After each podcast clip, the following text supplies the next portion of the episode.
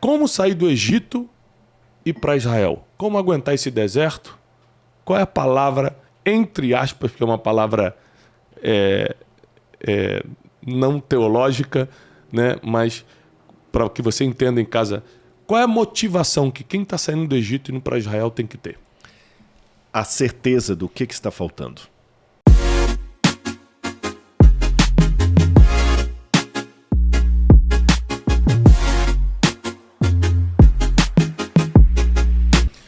Bem-vindos mais um Brunecast.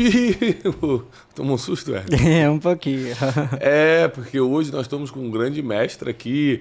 É um privilégio receber o professor Rodrigo Silva. Aê! O, o Rodrigo Silva ele não gosta de ser chamado de pastor, não é isso? Não, não é que eu não gosto, é porque, às vezes, dependendo do ambiente onde você lida, o título pode causar Separação. separação. Você gosta mais de bispo, né? De chamar de bispo. É isso. Apóstolo, Arcanjo. profeta, né? Na Não, verdade, esses dias o Wesley me mandou uma carta e ele foi me pedindo algumas coisas aqui no escritório. No final ele assinou AC.Wesley. Aí eu falei, AC? É P- PR é pastor, né? Aham. BP é bispo. Eu falei, ué, que isso? Ele falou, arcanjo. Arcanjo. Mas, na verdade, essa- Tá outro nível. Essa ideia de título, você vê, por exemplo, tem um provérbio rabínico que diz que o, o aluno nunca está acima do seu rabi, mas o rabi nunca pode estar acima do seu nome. E a gente vê que na Bíblia o que dá autoridade realmente é o nome da pessoa. E aí eu pensando naquilo, falei, realmente, ninguém fala doutor Einstein. Não precisa, né? Não estou agora também com isso querendo dizer que quem prefere chamar de bispo, apóstolo, também está errado. Não. É apenas uma questão minha. Dependendo Muito do bom universo que você anda, é- é, até o título pastor pode causar uma disruptura, Afastamento. um afastamento. Olha, não, pastor eu não quero ouvir. Mas Ah, quer ver a prova disso que você está falando? Que coisa inteligente. Qual foi o maior evangelista do- dos últimos dois séculos aí, reconhecidamente? a Billy Graham, Billy Graham.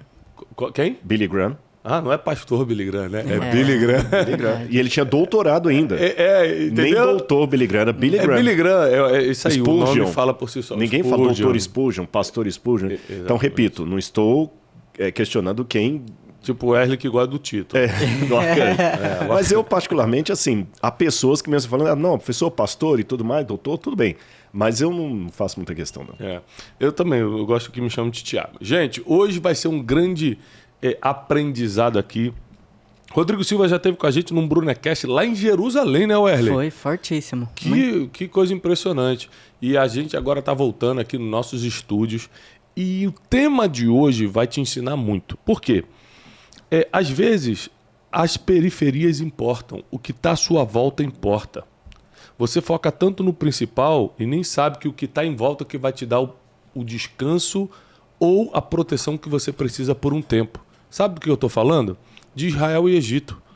Israel é a nação de Deus, mas Egito serviu de proteção, de descanso por algum tempo. Também foi inimigo por muito tempo. E hoje a gente quer, eu quero discutir historicamente, arqueologicamente, é, sobre é, a importância dos países periféricos de Israel. Uns são citados, mas não tiveram importância histórica. Outros mudaram a história de grandes personagens bíblicos, como, por exemplo, o Egito mudou a história completamente de Moisés. Né? Quero começar com um versículo que a gente separou aqui de Êxodo 4, versículo 12, que diz: Depois Moisés voltou a Jetro, seu sogro, e lhe disse: Eu preciso voltar para o Egito e ver como estão meus parentes e como vivem o meu povo. Então, assim, qual é sua... você já foi 50 vezes ou mais? Pro Egito, né, Israel umas 40, pro Egito umas 20 e poucas vezes. Então, assim, é muita experiência. É, o Wesley foi também para Israel. Quantas vezes, Israel? Uma. Ah, então, já é uma experiência. Não, mas eu fui com o Thiago Brunetti. Aí, É aprendeu diferente. tudo. E ainda encontrou o Rodrigo Silva lá. Sim, sim. Então, eu ainda gravei um podcast Como lá. arcanjo, eu pensei que ele também tinha ido visitar Maria. É, não, é. Não, mas é que aí ele é, é aquilo que o Felipe fez, tra- foi trasladado. Foi trasladado. Sim, trasladado. sim, sim. Mas o- o bom é o seguinte: quando a gente está com gente que entende, a gente aprende melhor e mais rápido. O podcast de hoje, não importa quanto tempo levar, vai fazer você aprender melhor e mais rápido coisas que fazem a diferença na sua vida. Né? Então, é, com a sua experiência, Rodrigo, eu quero entender é, o seguinte: os países que fazem é, fronteira com Israel. Todos são citados na Bíblia e são importantes. Líbano, Síria, Jordânia Jordânia e Egito. e Egito. É, mas o Egito, sem dúvida nenhuma, é uma história à parte na Bíblia. Né? É, de Gênesis Apocalipse, o Egito aparece ali o tempo todo. É, por que os outros países, vamos começar pelos outros, por que os outros países, na sua visão arqueológica, histórica, bíblica, é, não tiveram a mesma importância que o Egito? E depois me responde, por que o Egito? O Egito foi escolhido por Deus, é uma promessa bíblica, ou eles fizeram alguma coisa por merecer?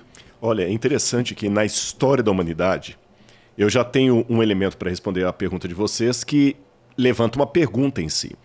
Se Deus queria que Israel fosse o povo eleito, por que, que Israel não teve os começos que o Egito teve?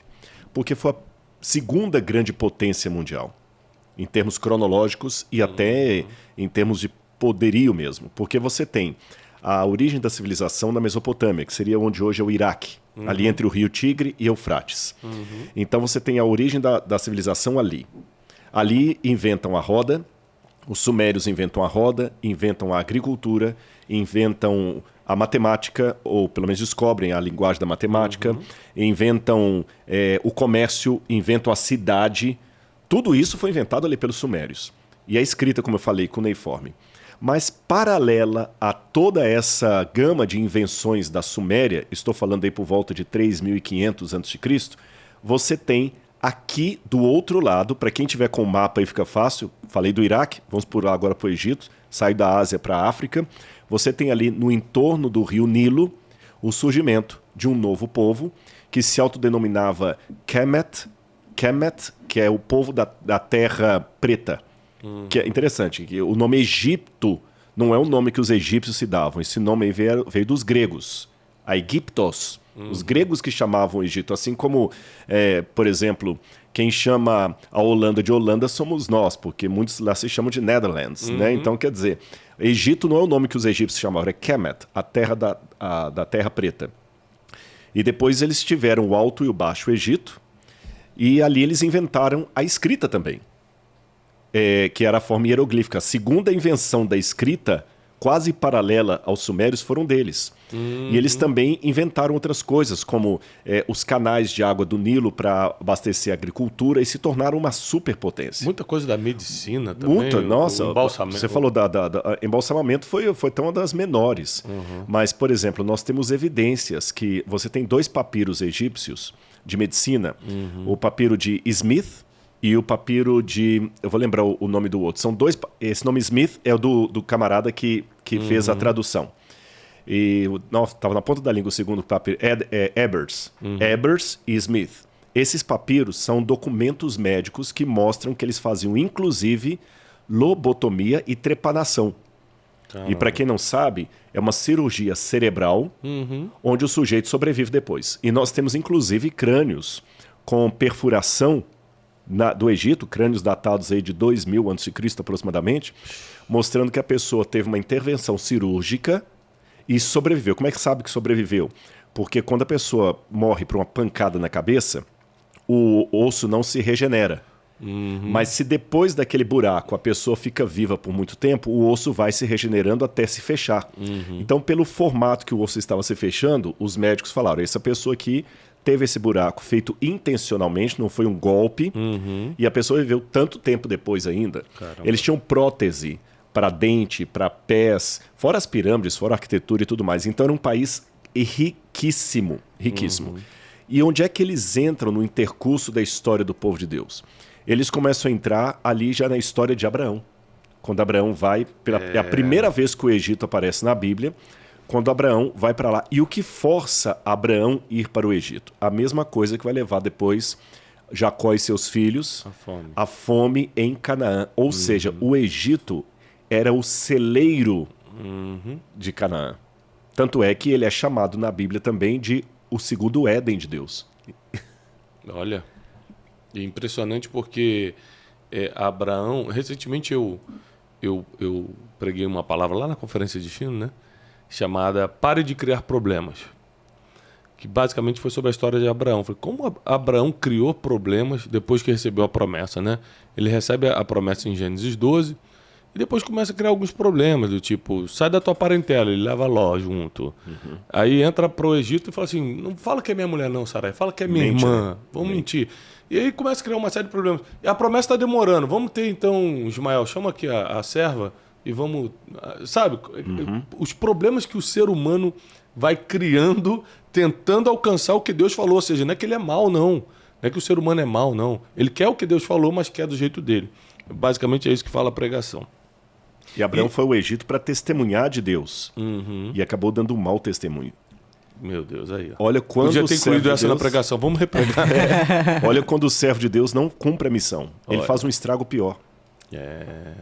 O faraó falou, forte poxa, você está querendo me fazer pecar? Forte o isso, faraó forte, que forte, o repreendeu, o faraó teve mais moralidade que ele. Isso Quase aí. que eu durmo com a sua mulher. Exa- exatamente. Forte, muito, foi muito forte. Ou seja, às vezes, para você tentar fazer algo para Deus, você acaba prejudicando, né? Então, a primeira vez que o Egito surge foi aí quando Abraão vai buscar comida. Depois o Egito fica famoso para a gente que lê a Bíblia com é, o neto dele, né? Com o bisneto José, né? Jacó também, né? Já já estava indo lá buscar comida, por isso que reencontra é, José. Então o Egito nessa na, na, na geração dos patriarcas ele começou a ganhar uma força maior. Seria isso, biblicamente? É, nesse mesmo período, talvez antes. É, para ser cronologicamente exato, na época dos patriarcas, o Egito já era um país formidável. Por que, que eu estou dizendo isso? Vamos pegar o auge do Egito, que o primeiro faraó que unificou o alto e o baixo Egito foi Narmer. Narmer, por volta de 3.200 a.C. aproximadamente. O Narmer se tornou o senhor das duas terras. Quando eu falo Alto e Baixo Egito, entenda no sentido oposto. O Alto Egito é o sul e o Baixo Egito é o norte. Por quê? Porque a ideia é o rio Nilo. Ah, Ele nasce no sul e desemboca no norte, no mar Mediterrâneo. Então, seguindo o curso do Nilo, a parte baixa é o norte. E o grande desafio dos faraós, porque a princípio o faraó era apenas um líder local. Depois ele se torna o senhor das duas terras. E esse nome faraó em egípcio, Per-Raó, Per em egípcio é casa. Raó é o, o adjetivo grande. Então Per-Raó, Per-Raó, a casa grande. A casa grande. E o faraó que morava na casa grande começou a ter o nome do seu palácio atrelado a ele. Seria mais ou menos, para não ficar confuso do pessoal entender, como você lê no jornal assim: a Casa Branca anunciou ontem. A Casa Branca, a casa não fala. Quando fala a Casa Branca divulgou o Claro, resultado do PIB claro. americano, a Casa Branca quer dizer o presidente com todos aqueles que lhe dizem respeito. Vamos falar assim: olha, de acordo com os últimos dados que recebemos de Brasília, o Palácio do Planalto anunciou ontem. Isso. O Palácio do Planalto não falou nada, é o presidente que fala. Então, a Casa Grande, olha, a Casa Grande anunciou. Por isso que muitas vezes o nome do faraó não é citado. Assim, o faraó, o faraó. Então, esse que eu falei, o Narmer, ele se tornou o senhor das duas terras. Por isso que ele usa duas coroas, do Alto e do Baixo Egito. Aí depois dele você tem vários outros faraós. Na quarta dinastia, da quarta para quinta dinastia, foi o boom que o Egito cresceu e se tornou uma potência mesmo. Aí você tem, estou falando de 2300 a.C., é a época das grandes construções, como as três pirâmides lá, Kelps, Kefren e Miquerinos. Eu sempre tive essa curiosidade e eu tenho as respostas lógicas por causa eu já fui no Egito algumas vezes, mas eu tenho certeza que essa curiosidade é a curiosidade de muita gente que está escutando agora. Jesus, quando foi passar sua infância no Egito, ele viu as pirâmides? Com cer- Ó, deixa, eu, deixa eu explicar esse com certeza aqui, Ah. para explicar. Elas estavam lá. Elas estavam lá. É que a gente não sabe em que região Região, do Egito uhum. já esteve. Quem vai para o Egito, eles mostram lá um bairro copta e tem uma igreja lá que eles Uhum. dizem que é onde tem até uma pedra É. que Maria sentou para dar de mamar para Jesus, etc. E que ali havia uma comunidade judaica e Jesus teria ficado ali perto do Cairo. Só que a Bíblia não diz onde Jesus poderia ter ficado e ele pode Uhum. ter ficado em outros lugares. Por exemplo, um lugar muito propício para receber Jesus seria Alexandria. Eu trabalho com a hipótese, não é uma certeza absoluta, porque a Bíblia não diz isso, que Jesus pode ter ido com a família para Alexandria, porque Alexandria tinha cinco bairros. Dos cinco bairros, dois eram só de judeus. Então, como você tem aqui em São Paulo o bairro Higienópolis. Higienópolis, que tem Uhum. muito judeu ali. Então eles tinham a Politeuma, que é o nome que dá para esse assentamento dos judeus em, em lugares gregos. Uhum. Você fala, grego, mas não era Egito? É porque a cultura grega Uhum. é, é, helenizou, então, a Alexandria, em homenagem a Alexandre o Grande, era uma cidade no Egito, mas de cultura grega.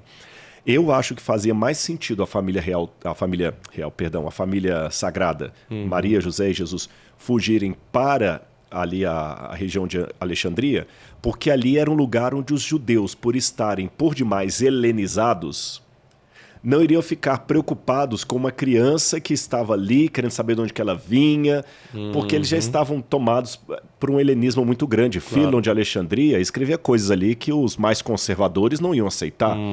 Então, era um lugar mais seguro para Jesus ficar. Mas, como eu disse, isso é uma hipótese. A Bíblia não revela em que lugar do Egito eles estiveram. Lógico. Ou seja, existe uma, uma outra curiosidade sobre as pirâmides, rapidinho. Ah, Aproveitando, desculpa, né, que eu não respondi. Ah. Então, se ele foi para Alexandria, não teria por que ver as pirâmides, porque o, Não o- passa pelo Cairo. né? Exatamente, o trajeto seria outro. é. Se ele foi ali para perto de Heliópolis, aquela região ali, aí ele poderia ter visto, porque você está perto de Guissé, você entendeu? Aí, aí pode, Uhum. Pra poderia ser. É, existe uma explicação arqueológica, técnica, para as pirâmides estarem de pé até hoje, já que a gente está falando de milênios? É, na verdade, assim, algumas coisas concorreram para ajudar nesse sentido. Em primeiro lugar, o Egito, aquela parte ali de Guissé, não foi palco de tantas guerras. Exércitos passaram por ali. Mas como ali é uma região desértica, na época faraônica, um braço do Nilo chegava até a- perto das pirâmides. Tanto é que nós temos ali, vocês foram lá, vocês devem ter visto, ali é, embaixo da esfinge, embaixo da esfinge tem ainda o canal Claro, que os barcos chegavam até lá. Mas hoje você vê que o rio Nilo, aquele braço secou, ele está quilômetros distante dali. Como era uma região desértica, exércitos que passavam ali, como o exército de Napoleão Bonaparte, por exemplo, não tinha ninguém para atacar.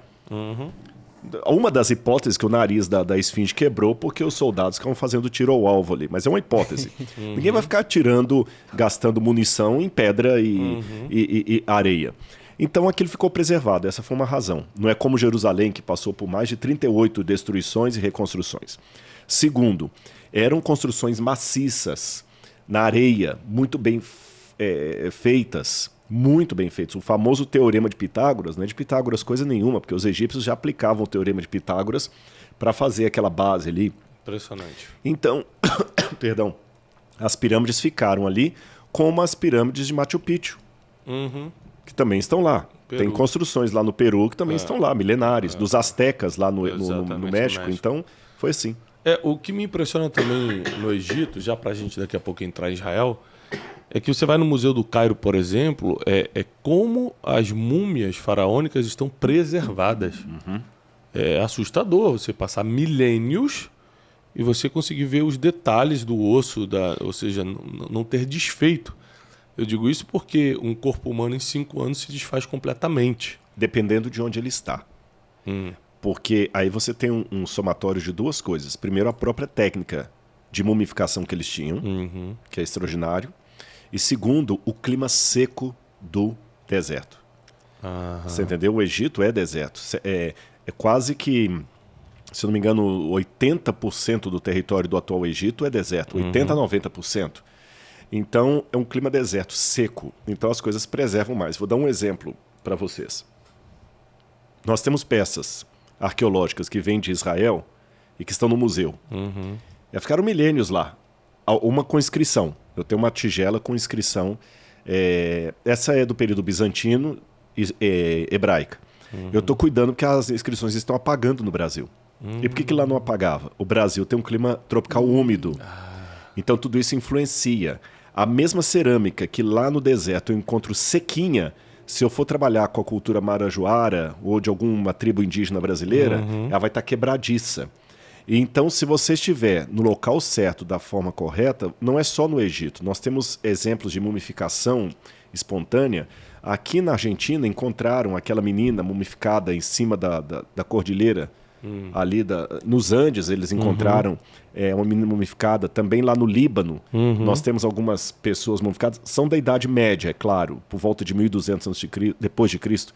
mas não sei, formidável, com a roupinha ainda, a roupa preservada. Então, eu acho que foi o somatório do clima Com. com a preparação de mumificação que eles tinham. Agora. hum. E essas histórias de. A- gente tem muita teoria de conspiração de pirâmide, que os egípcios eram homens muito altos, tem até, jogam na internet aquelas imagens que... Os gigantes o. É, isso. Como que é isso? A armadilha também, a gente vê no filme Indiana Jones, isso existe mesmo? É teoria? Você Como sabe é? que, ele é arqueólogo, não é produtor de Hollywood, né? É que pergunta de filme. O cara fazer pergunta de filme. Mas eu tô começando a A assistir gente- é. Indiana Jones. A gente tá com um arqueólogo e o cara tá falando do Indiana Jones. Realmente. Mas é legal, Ah, viu, porque a gente vê o que, que tem na ficção e da arte. Eu sou fã do Indiana Jones. Mas é, é, com relação a, a- Vou começar de trás para frente. Armadilhas não há. Isso é mito. Ah, de alçapão que abre. A única coisa que há, de fato, não nas pirâmides, mas no Vale dos Reis, há inscrições que foram encontradas amaldiçoando quem abrisse ali para roubar os tesouros. Porque já havia ladrão de sepultura na época faraônica. Por isso que os egípcios pararam de construir pirâmides. Quarta e quinta dinastia, eles construíram pirâmides. A primeira foi a pirâmide de, Kel- de perdão, de Sácara, que é a pirâmide escalonada. Depois eles fizeram outras. Depois eles viram que as pirâmides chamavam muito atenção e já havia é, roubo de, ah, de joias naquela época. Então eles pararam de construir pirâmides e começaram a sepultar a pessoa no Vale dos Reis, onde eles faziam um buraco ali. Aí quando Howard Carter, em 1922, foi, encontrou a primeira e única até hoje tumba não saqueada, de tantos Uau. faraós que já foram sepultados, a única tumba que os arqueólogos chegaram que não havia sido saqueada antes foi a tumba de Tutankhamon. Por isso que ele se tornou tão famoso. Ele, não era, ele era o mais pobre do- do- do- dos, dos faraós. Mas, mesmo assim, tinha toneladas de ouro lá. e Hoje estão expostas lá no Museu do Cairo. Então, quando ele abriu, ele viu lá a inscrição. Um cara que. Ele também sabia ler um pouco de hieroglíficos, o Howard Carter, que ele era fotógrafo e desenhista. Aí eles viram que lá estava dizendo que quem abrisse teria uma maldição. E depois começaram a morrer repentinamente todas as pessoas que entraram. O próprio Howard Carter. Mas assim, com de um mês começou a morrer um, depois um mês e meio começou a morrer o outro com os mesmos sintomas e tal. E começou também uma maldição da múmia, maldição da múmia. Até que um dia um cachorro também que estava ali morreu. Aí a pessoa, peraí, mas a maldição da múmia pegou até o cachorro.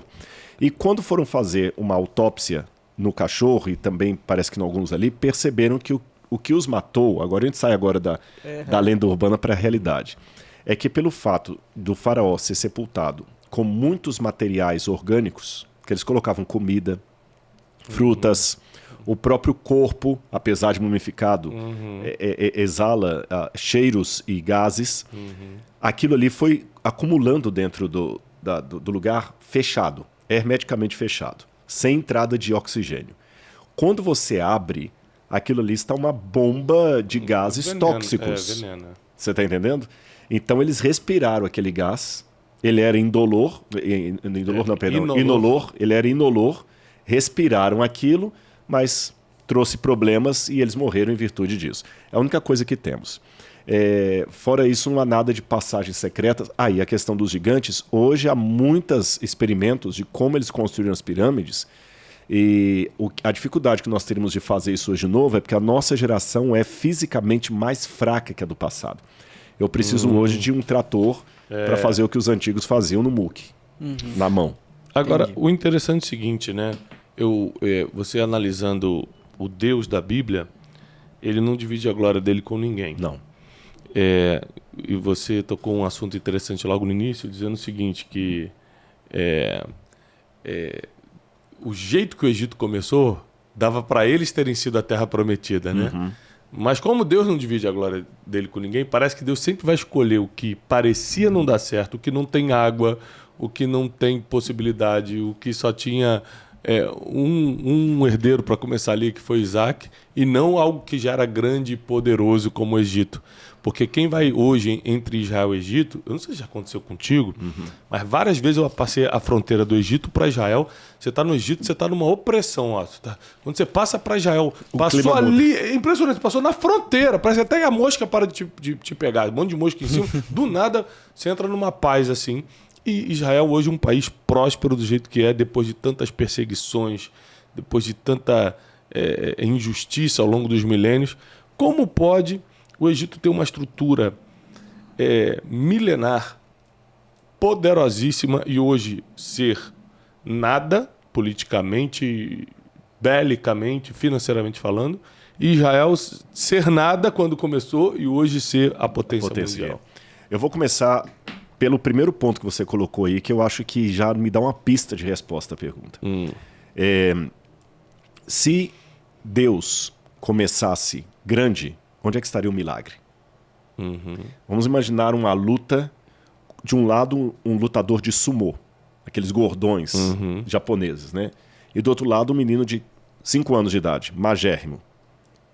Se o menino fosse um outro lutador de sumô, grande, poderoso, e vencesse, você fala assim, tá, um dos dois tinha que ganhar. Uhum. Isso é uhum. óbvio. Agora, se no primeiro exemplo, o menino de 5 anos dá uma surra Opa, peraí. Todo mundo vai querer saber o porquê. Uhum.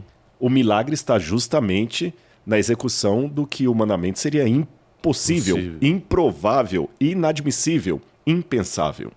Então, se Deus começasse Israel como lutador de sumô, lutando uhum. contra outro lutador de sumô, onde é que está o milagre? Deus, você está querendo dizer que Deus só leva a glória quando a gente está em desvantagem. Exatamente. Ó, então grave isso aqui, gente. O meu poder se aperfeiçoa na nossa fraqueza. Na fraqueza, ele falou para Paulo. Então presta atenção.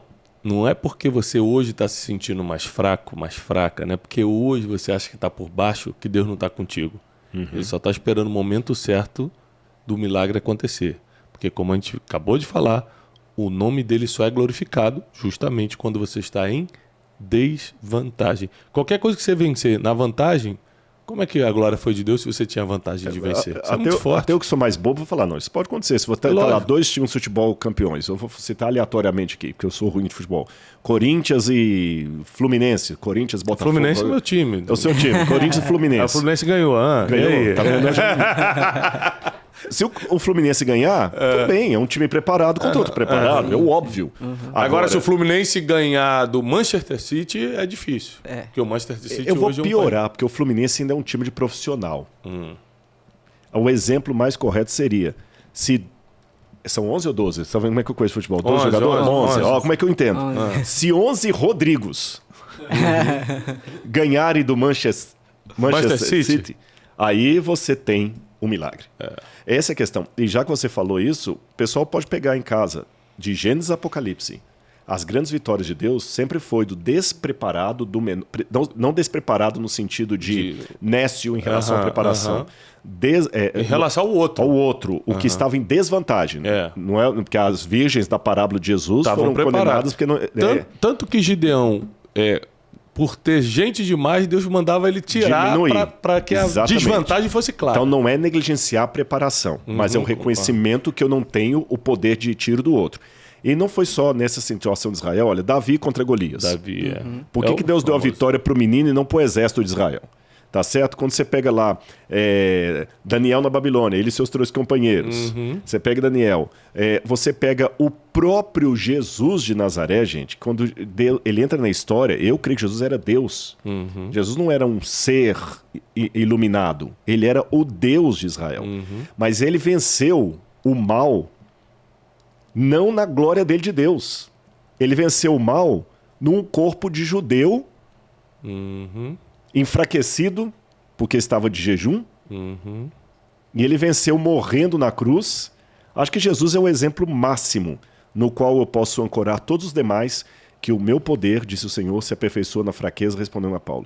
Então o que você falou para o pessoal em casa está certo, é isso mesmo. Agora, quando é que Israel começa a ganhar força como nação e onde o Egito entra nisso? Foi ali na, na, em Moisés? Tudo começou ali? É, foi antes, foi depois? Várias vezes, esse é que é interessante. Eu acho que o diabo ele consegue ver, porque ele tem uma visão espiritual. Uhum. Ele pode ser um anjo caído, mas ainda é um anjo. Uhum. Concorda comigo? O camarada pode perder a coroa, mas ele ainda pertence à família real. Então, o diabo ele consegue ver o que nós Ele estamos entende vendo. as manhas da família real. É o, o príncipe Harry, não é mais da, da família real, mas sabe tudo que acontece lá dentro. Exatamente. Ele já comeu junto com a rainha. É, ele sabe se comportar na mesa ele sabe real. se comportar. E ele não é porque conhece. ele perdeu a coroa que ele perdeu o jeito. né? Exatamente. Enquanto a gente só está lendo lá alguma coisa lá do, de um jornal de Londres, ele, ele sabe o que está por detrás daquela Uhum. É, matéria. ali. exatamente isso. Então, o que que acontece? O diabo ele enxerga os planos e ele nota quando Deus vai fazer alguma coisa. Agora já é o Rodrigo deduzindo como é que ele nota. Eu não sei se, por exemplo, ele percebe Deus mandando mais anjos para um lugar, ele percebe o movimento do céu, ele sabe que alguma coisa vai fazer. Ele conhece a bolsa de valores. Ele fala assim: olha, peraí, está todo mundo correndo para investir lá é porque vai estourar uma bomba, amanhã o dólar vai subir. Ele sabe. Ele não tem onisciência, mas ele percebe coisas que os meus olhos os físicos não percebem. Então ele viu que Deus tinha um plano, mesmo que ele não sabia os detalhes. E quando Deus começa a trabalhar naquele plano, ele já faz a contra-reação dele. Então, um dos planos de Deus foi destruir o- os filhos dele. Aí José vai para o Egito. Depois ele leva consigo é, é, Jacó e os irmãos.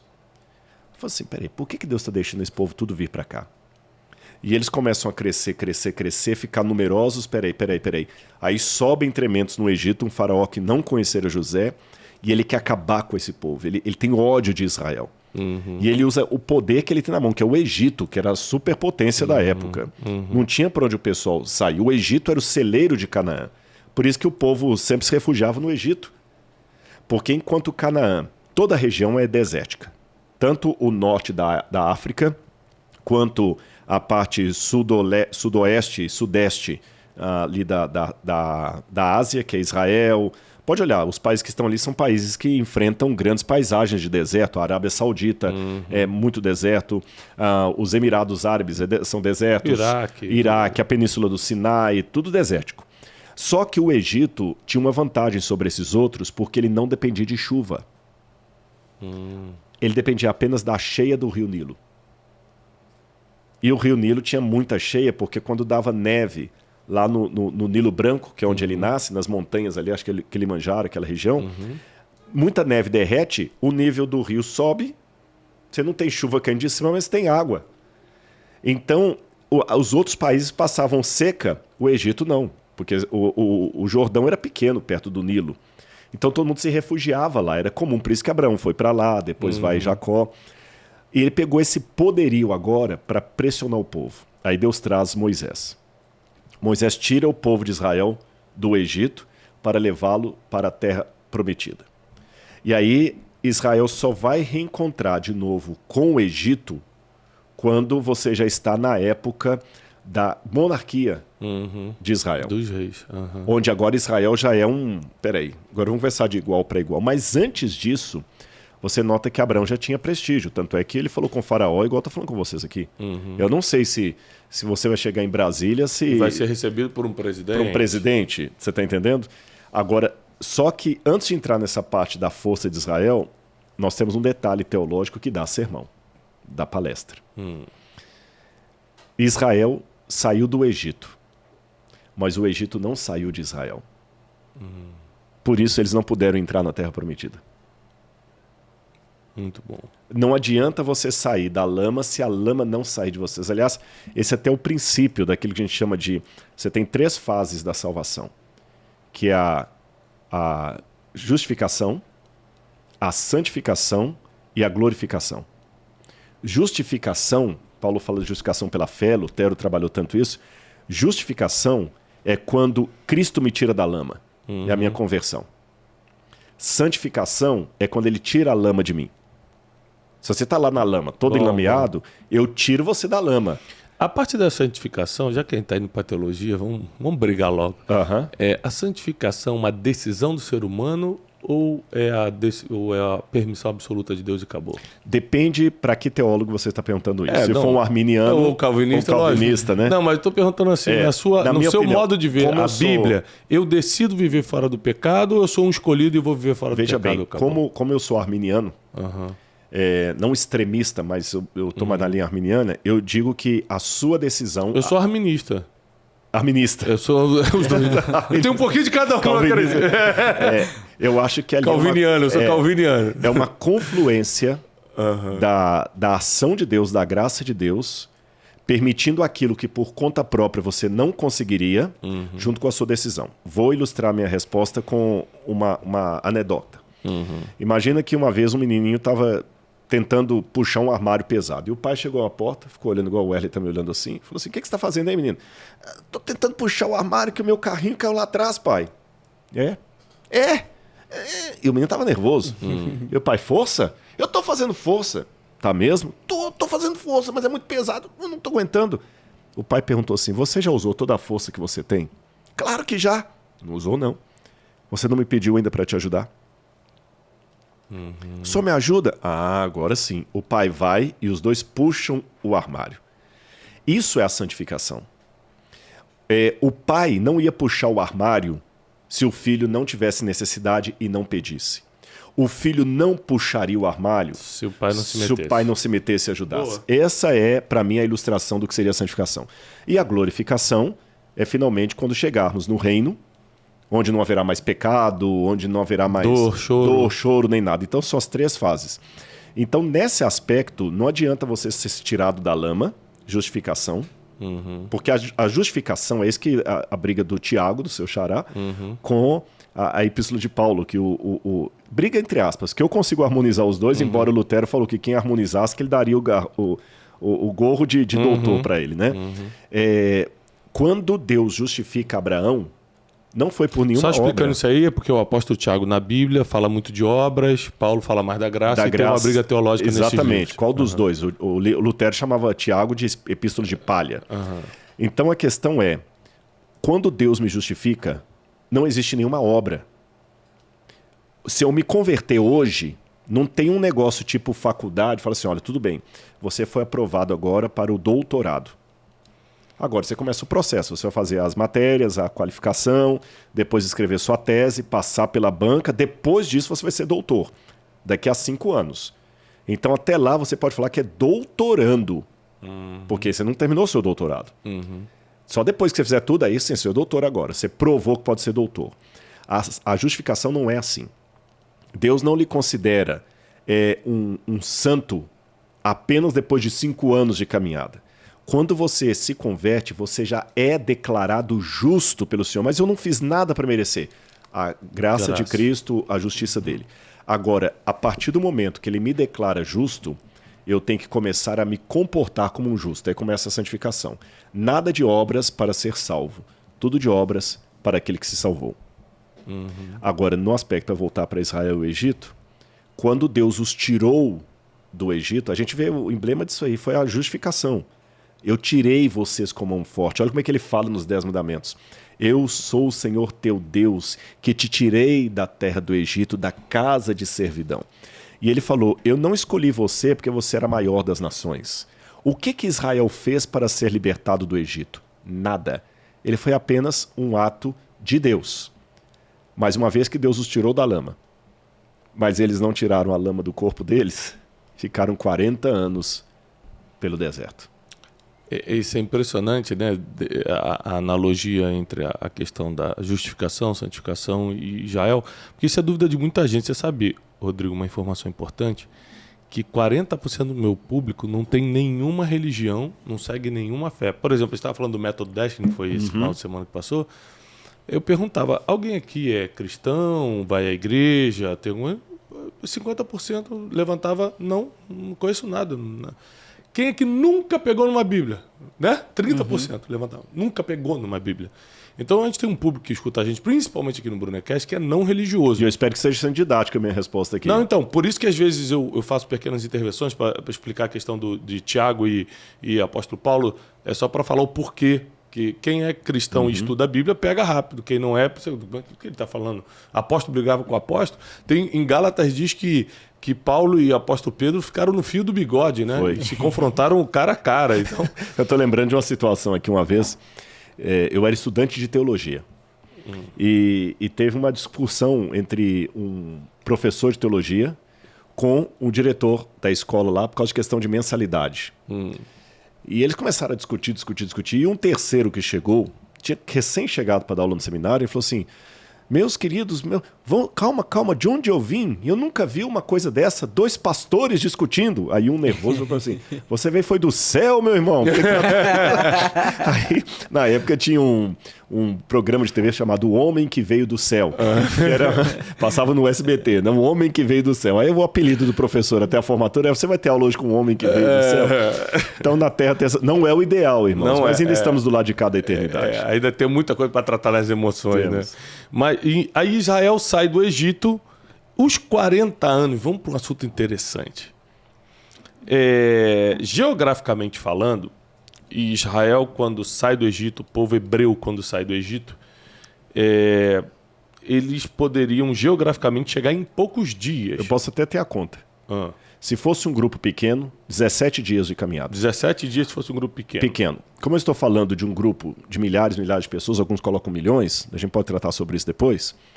A gente pode, pelo menos, aí é, dobrar ou triplicar isso aí, levando em consideração que tinha mulheres, crianças, animais. Então vamos colocar algo pouco mais de um mês. Então vamos botar 40 dias, porque me parece. Me parece Um número, um número muito razoável Um para número- os 40 anos. Exatamente, me parece uma simbologia Então, até a Bíblia interessante. fala assim, 40 dias para espiar a terra, cada dia por um ano eu te dei. Só que, pessoal, eles não ficaram 40 dias, que era o que geograficamente levava. Eles levaram 40 anos Ficaram literalmente andando em círculos ali na Península do Sinai, durante 40 anos. até morrer toda aquela galera. Exatamente. Vamos lá. Tem algumas coisas que me chamam a atenção na fase do deserto. Eu queria que você me esclarecesse. O primeiro delas é como é que pode um escravo, porque o povo hebreu era escravo, no meio da sua caminhada para a liberdade, porque o maior anseio do ser humano, isso é, é ciência, é a liberdade. Ele não consegue lidar com a com escravidão. É, liberdade, e alguns chamam também de felicidade, mas a liberdade ainda é mais forte do que a felicidade. A busca, o anseio do ser humano. Como é que pode o ser humano ter ficado anos sendo escravo? Ele está agora na busca da liberdade, no caminho da liberdade, parar, suspirar e falar: que saudade das cebolas do Egito. Ou seja, que saudade daquela comidinha. Era ruim, mas era certa. O ser humano, ele realmente ele acostuma com a escravidão, é mentalidade baixa, é algo espiritual. Ao que se atribui essa murmuração sem fim do povo hebreu no deserto? Eu acho que pode ser um. um É coisa do ser humano, é coisa de hebreu? é, é co- de ser humano. E é um cômputo de tudo que você falou. É espiritual, é, é crença limitante, uma série de, de coisas. É, lembram daquele Papillon, o homem que fugiu do inferno? Uma história real. Já houve um filme um remake, um, um segundo filme aí do Papillon. Ele fugiu da. Esqueci o nome da, da prisão que ele fugiu lá. Enfim. No primeira versão do filme, eu tô tentando lembrar. Nas Guianas, ele estava preso nas Guianas. Na primeira versão do filme, tem uma cena emblemática. Ele é jogado numa solitária, num buraco, e ele fica ali dias e dias na escuridão. Quando ele vai sair da solitária, que eles abrem ali o, o, o coisa, ele olha a luz do sol e ele corre para debaixo da cama. Ele estava tão acostumado com as trevas que ele vai para ali. É o mundinho dele. Então nós temos um fenômeno, vou partir do psicológico para chegar no espiritual. É, que muitas pessoas às vezes se acostumam no sofrimento porque é, é o, é, é o mundinho dele, apesar dele estar sofrendo, é onde ele tem uma certa, um certo controle. Síndrome de Estocolmo é um outro exemplo, aquela pessoa que é apaixonada pelo Pelo, sequestrador. sequ- pelo bandido. E é. quem trabalha, por exemplo, não estou banalizando a coisa, estou falando de uma realidade. Quem trabalha Uhum. com violência contra a mulher percebe isso, que a grande dificuldade de botar muito vagabundo na cadeia é que às vezes a própria mulher dele não deixa. Repito, gente, falo isso com muito carinho e muito cuidado, não estou banalizando, estou falando de uma realidade. Uhum. E se você tiver al- al- algum policial nos assistindo, alguém, algum advogado, pode colocar se eu estou mentindo. A maior dificuldade, às vezes, para colocar um vagabundo na cadeia é convencer a mulher que apanhou a fazer queixa-crime contra ele. Sim, sim. Porque às vezes ela tem medo de uma represália dele, tem medo dele não ficar preso e ir lá e vingar, tirar o filho dela.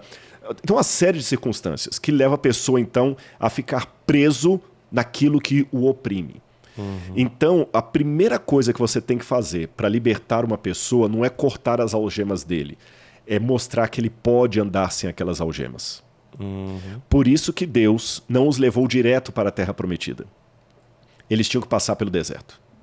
Tinha que ter uma limpeza. Mesmo que fosse por te- pouco tempo, tinha que ter uma limpeza. E o deserto no Oriente Médio é símbolo de preparação para uma grande missão.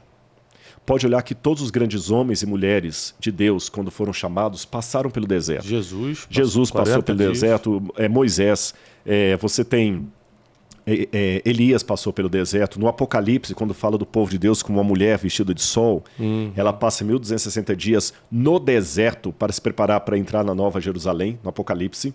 Paulo, quando se converte, antes de começar a pregar, ele vai passar três anos lá no deserto da Arábia. Arábia.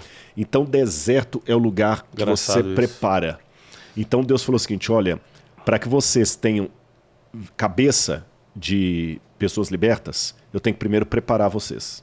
Uhum. O problema foi que eles reprovaram na, re- na, na- na preparação, no exame. pre- Sabe aquele. O exame do BOP. O Ibope. Do BOP. Foi fazer o, o exame para entrar pro BOP. intensivão. o É, inten- ou aquele funcionário que você tinha uma carreira promissora para Aham. ele, mas ele já é reprovado no, no estágio. Não tem três meses que assina a carteira como.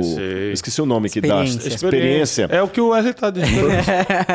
Na experiência, você tem que demitir o sujeito. Então, esse foi o problema dele. Eles saíram do Egito, repito, mas o Egito não saiu. Então, e- a gente tem que vencer. E partindo para a realidade hoje, perguntar assim: eu estou pedindo a Deus a liberdade, mas eu quero o preço de ser livre. É aí que eu termino a minha resposta com essa informação importante.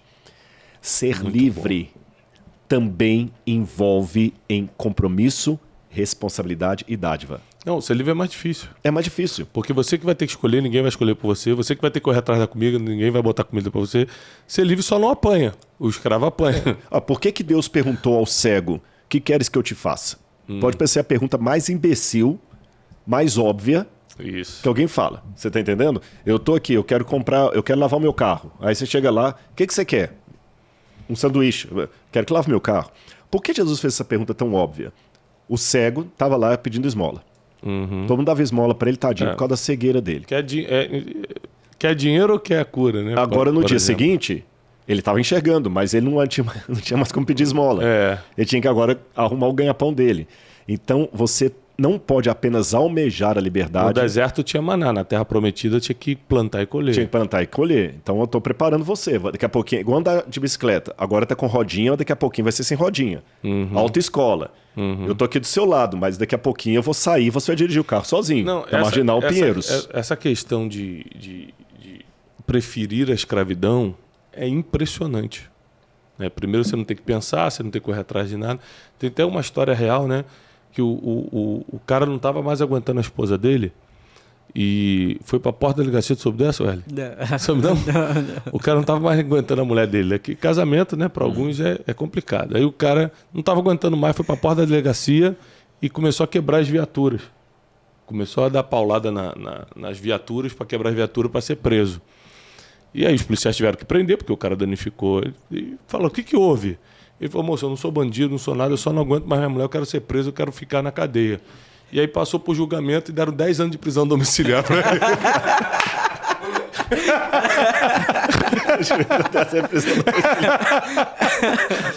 Rapaz, que tristeza, né?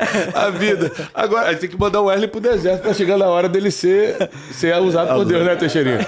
Agora, você falou de prisão domiciliar, É. eu tenho uma nota triste para alertar, porque eu tenho certeza que muitos do- dos que estão nos assistindo aqui são jovens. Sim, sim, sim. Isso aqui eu não estou falando com base em biblismo, não. Mesmo autores, a Lipovstik, você tem o Ernest Becker, que escreveu a, a Negação da Morte, e outros mais que eu puder, eh, Bauman, que eu podia citar aqui. Essa geração que nós estamos agora é uma geração que tem como característica o querer viver escravizado. Meu Deus. E eu vou explicar por quê. Estou trazendo autores que não tem nada a ver com Bíblia. Uhum. Porque, como a gente falou, a, a versão de homem livre, de mulher livre, ela impera que você tenha responsabilidades que hoje os jovens não querem ter. Por isso que o pessoal faz piadinha no- no- no- nos stand-ups da- da vida aí, nos programas humorísticos, daquele cara de 48 anos que ainda tá morando na casa da mãe.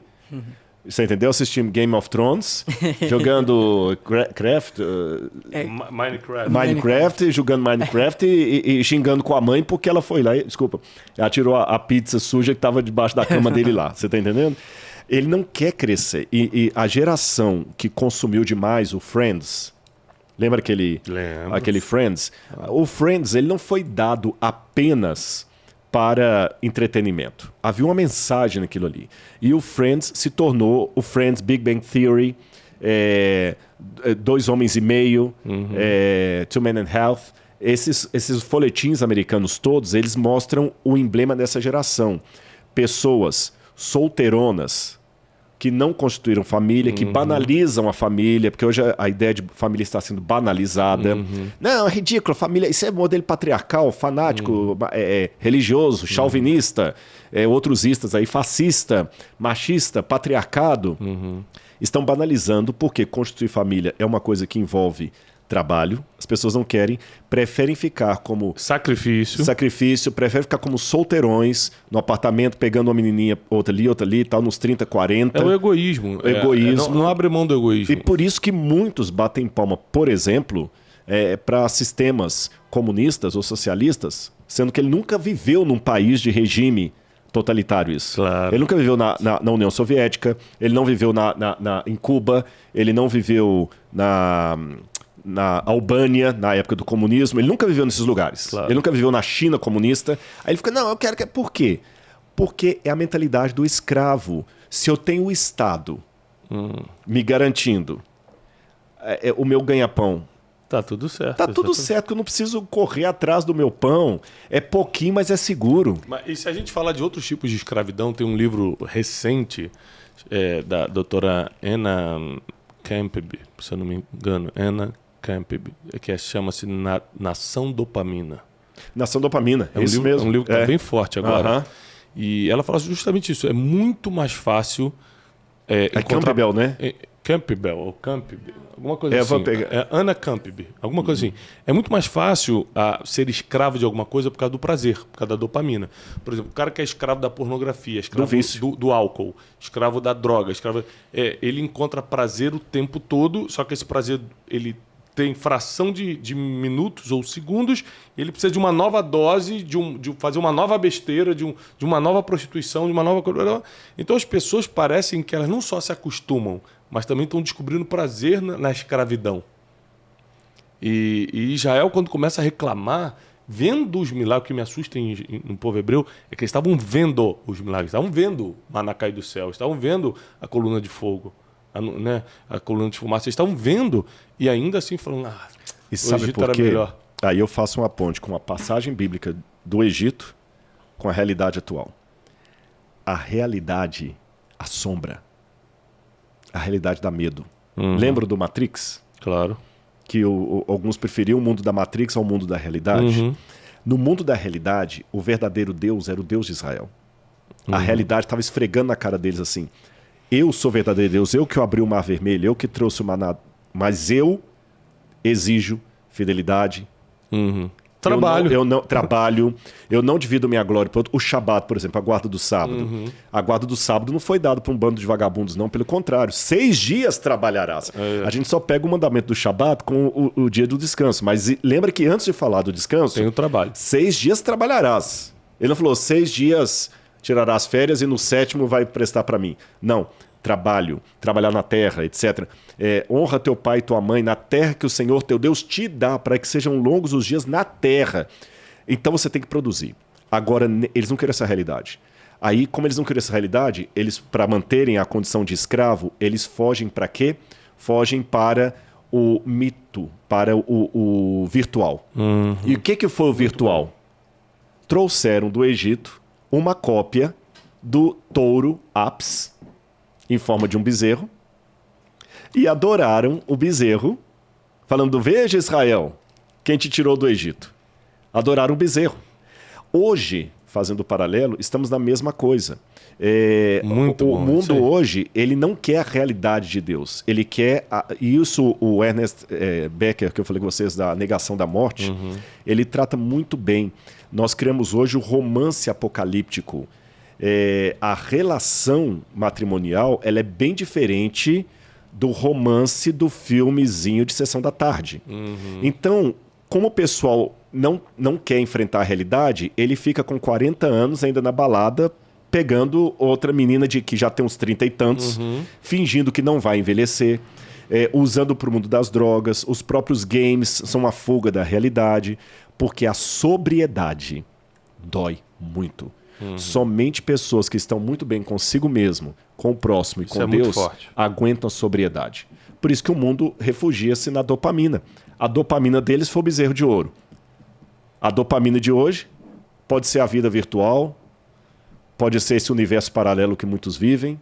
São os bezerros de ouro que nós vamos criando para não aceitar o Deus verdadeiro. Não, isso, isso é bom demais, esse, essa mescla de a realidade é muito dura, a sobriedade é muito dura, então as pessoas sempre vão buscar o virtual, a dopamina, o prazer, o vício, alguma coisa, nem que seja através da reclamação e da murmuração para tentar fugir. Ah, e que a dopamina, quando realidade. Moisés chegou, como é que estava o pessoal que adorou o bezerro?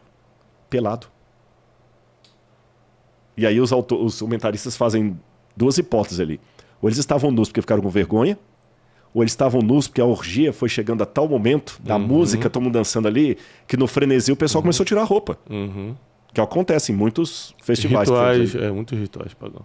pagãos. O interessante é o seguinte: quando o, o, o povo chega próximo a entrar, Deus leva Moisés, não deixa Moisés entrar. E quem assume o governo Josué. ali é Josué. É, e começa uma estruturação de uma nação. Quando é que a gente pode considerar que Israel, depois que saiu do Egito, virou realmente uma nação? Em que ponto da história bíblica a gente pode falar, agora é um país, agora é uma nação? Bom, em termos históricos, cronológicos, eles vão se tornar uma nação já ali no período dos, dos juízes. Esse período que você falou imediatamente após Josué é o período dos juízes. Por que, que eu sei que ali Israel já virou uma nação? Porque nós temos uma, uma estela. Estela, para quem não sabe, é uma, uma pedra comemorativa que os reis do passado escreviam leis, deeds, que seriam atos, é, eve- coisas que ele fez, contratos, ou leis, contratos, ou então é, grandes feitos dele. Ou, por exemplo, a grande pedra de Hammurabi, o código de Hammurabi, é uma lei em forma de estela, uma estela preta, né? E o faraó Merneptah, ou Meremptah, é, da 19ª dinastia, da família do Ramsés, ele fez uma estela enorme, contando dos reinos contra os quais ele lutou. Ah, E ele menciona num determinado momento da linha ali. Você já foi ao Museu do Cairo? já, já. É, não sei se você, quando foi com o seu guia, se ele mostrou a estela de Meremptah, porque ela lembro. fica debaixo. Está no museu antigo ainda. Uhum. Ela fica debaixo de uma escada lá no fundo. Pouca gente vai lá. É, isso dá até tristeza ver. Totalmente vazio ali. Não vai, eles não mostram quase. É, e lá você tem na linha. Eu, eu leio um pouquinho do, do hieroglífico pro pessoal ali, né? Eu destruí Askelon. E a semente de Israel não mais existe. E o nome Israel já é mencionado ali junto com Askelon, com outros territórios, com outros reinos que Israel, que, que o Egito combateu. Então eu tenho ali, no século XIV, 1300 e pouco, eu já tenho um indício ali de Israel sendo considerado pelo Egito uma nação Antes de Cristo, né? antes de Cristo. E se eu estou falando de 1300 e alguma coisa antes de Cristo, é, você vai ter o primeiro rei de Israel por volta. Estou arredondando os números, tá? Vamos pegar 1300, 1300 e vamos colocar ali o, o Saul em 1100. 200 anos antes da monarquia, 200 Já anos é antes de Saul, já era considerado um povo. E que- eu estou contando isso porque muito historiador vai falar que Israel só se tornou reino mesmo na época da monarquia. É, mas, mas eu tenho essa não- evidência arqueológica Se eu que não foi me antes. engano, Gideão, que ainda é na época dos juízes, dos juízes. é, já falava o meu povo Israel contra o povo amalequita, contra o povo Sim. que, que entrava. É porque os que não acreditam na historicidade da Bíblia vão dizer o seguinte: quando diz o meu povo, isso é o, o descrente da Bíblia. Claro. É como se você pegasse o bando de lampião, Aham. falando assim: o nosso povo vai lutar contra os macacos do governo. Mas o, o, o- lampião lutando contra as forças de Getúlio Vargas não é Estados Unidos lutando Lógico, contra a Inglaterra.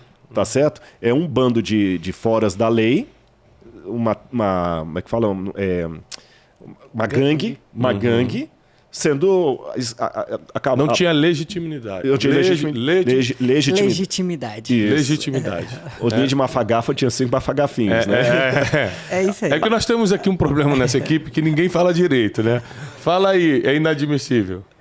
Inadmissível. Menina- Então nós temos um problema sério aqui nessa aqui. Não, você bem. sabe que esse negócio de problema é que tinha duas meninas no ônibus e o cara tava ouvindo as duas conversando atrás e falou assim: Não, pois é, Fulano, porque eu tô com uns problema. ah, eu- peraí, me ajuda agora aqui. É problema ou problema? Aí a outra que entendia mais de gramática falou assim: Ah, eu sei como é que é. Problema é de cabeça e problema é de matemática. Ah, tá bom. Então, voltando, a, deixando o problema, o problema pra lá. É, é, eu até esqueci o que eu tava falando. É, então, a questão do, do, do lamp- Lampião aí contra Getúlio Vargas. Mas eu tenho esse indício de Meremptah mostrando que Israel não era um povinho, uma gangue, não. Já era uma nação contra a qual o Egito se envolveu. Tanto é que quando o Egito fala de Israel, escreve Israel e, Israel, e aparecem dois bonequinhos, que é o determinativo de povo. Você tinha em egípcio o determinativo de cidade, que era como se fosse uma coisinha assim com um solzinho, que é Nitru, que é cidade, ou você tinha os, os dois bonequinhos que era determinativo de povo, de nação. Então Israel já era uma nação desde essa época. Agora, vamos fazer uma, um- uma aplicação para a nossa vida aqui. É, a bênção de Deus, ela estava sobre a nação de Israel. Enquanto não era uma nação, a bênção de Deus estava sobre o povo que se tornaria Israel. Israel. Isso aí é espiritualmente concordável, né? Então, não é porque a pessoa ainda não é legítimo naquilo que foi chamado que a bênção não está com ela. Ou seja, eu faço o que eu faço hoje, acredito eu, amando de Deus, mas antes de fazer o que eu faço hoje, eu tentei fazer outras coisas. Tentei ser empresário no turismo, tentei ser músico, tentei várias coisas que claramente não era o meu destino, mas a bênção de Deus estava comigo. Por que estava comigo? Porque eu tive livramentos de morte. Porque eu quebrei, mas não fiquei quebrado, Deus me levantou. É, porque eu encontrei uma esposa e casei. E a Bíblia diz que a casa e os bens vêm como herança dos pais, mas a esposa prudente vem do Senhor. Então eu vejo o seguinte: apesar de eu ter passado anos tentando descobrir meu caminho, batendo cabeça, tentativa e frustrações, hoje eu reconheço que eu sempre tive a bênção de Deus. E às vezes as pessoas que estão nos assistindo acham que a bênção de Deus só vai estar sobre a vida delas quando elas estiverem vivendo a plenitude do chamado, daquilo que elas têm que fazer na terra. E nem com Israel foi assim. Eles estavam no deserto passando todas aquelas dificuldades e a bênção de Deus não estava só sobre a vida dele, mas estava provendo também. Nem com Jesus foi assim. Exceto a questão de dar cabeçada, que Jesus não teve isso, Aham. presumo, exceto essa comparação, mas Jesus foi ter o primeiro milagre dele com cerca de 30 anos de idade. Uhum. E antes disso? Ele não tinha o Espírito Santo? Deus não estava Quando ele prega lá e falou assim: o Espírito de Deus está sobre mim, pelo que me chamou para. Ali começa o ministério messiânico de Jesus. Quando ele é batizado, faz o primeiro milagre de Caná da Galileia. Para a galera que está em casa acompanhando, o primeiro milagre de Jesus foi num casamento, de acordo com o Evangelho de João. O primeiro milagre da vida de Jesus aconteceu quando ele tinha 30 anos de idade. Uhum. Quer dizer, do zero aos 30 anos, eu posso falar que biblicamente Jesus nunca realizou um milagre do zero aos 30 anos. A necessidade existia, ele só não se metia. Aí eu pergunto: o Espírito Santo estava com Jesus durante toda a sua vida? Ou só quando ele começou o ministério, quando o Espírito de Deus desceu como pomba no batismo?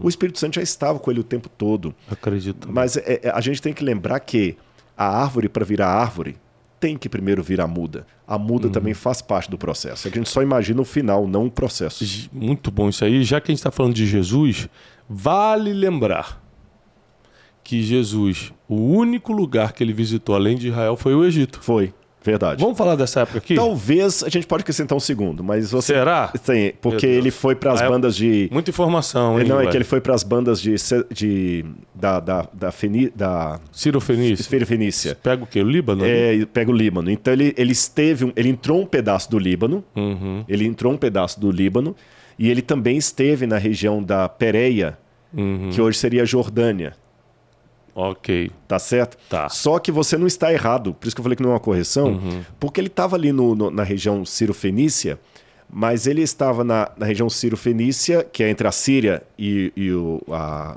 o, o Líbano hoje. Que para quem não conhece- conhece a geografia de Israel, é no Mar da Galileia, ali no norte é, do mar. Né? É como alguém ia até a tríplice fronteira do Brasil. Brasil, Paraguai e Argentina e falar que é, tá viajado. É diferente de ter ido aos Estados não Unidos. Pode? Hã? Não pode? Pode contar. Eu já falei que foi pra Argentina, que foi pro Paraguai. Até carimbou o passaporte. É, ué. E só fui E, e agora, é agora, mas o Thiago tá certo no que ele tá falando.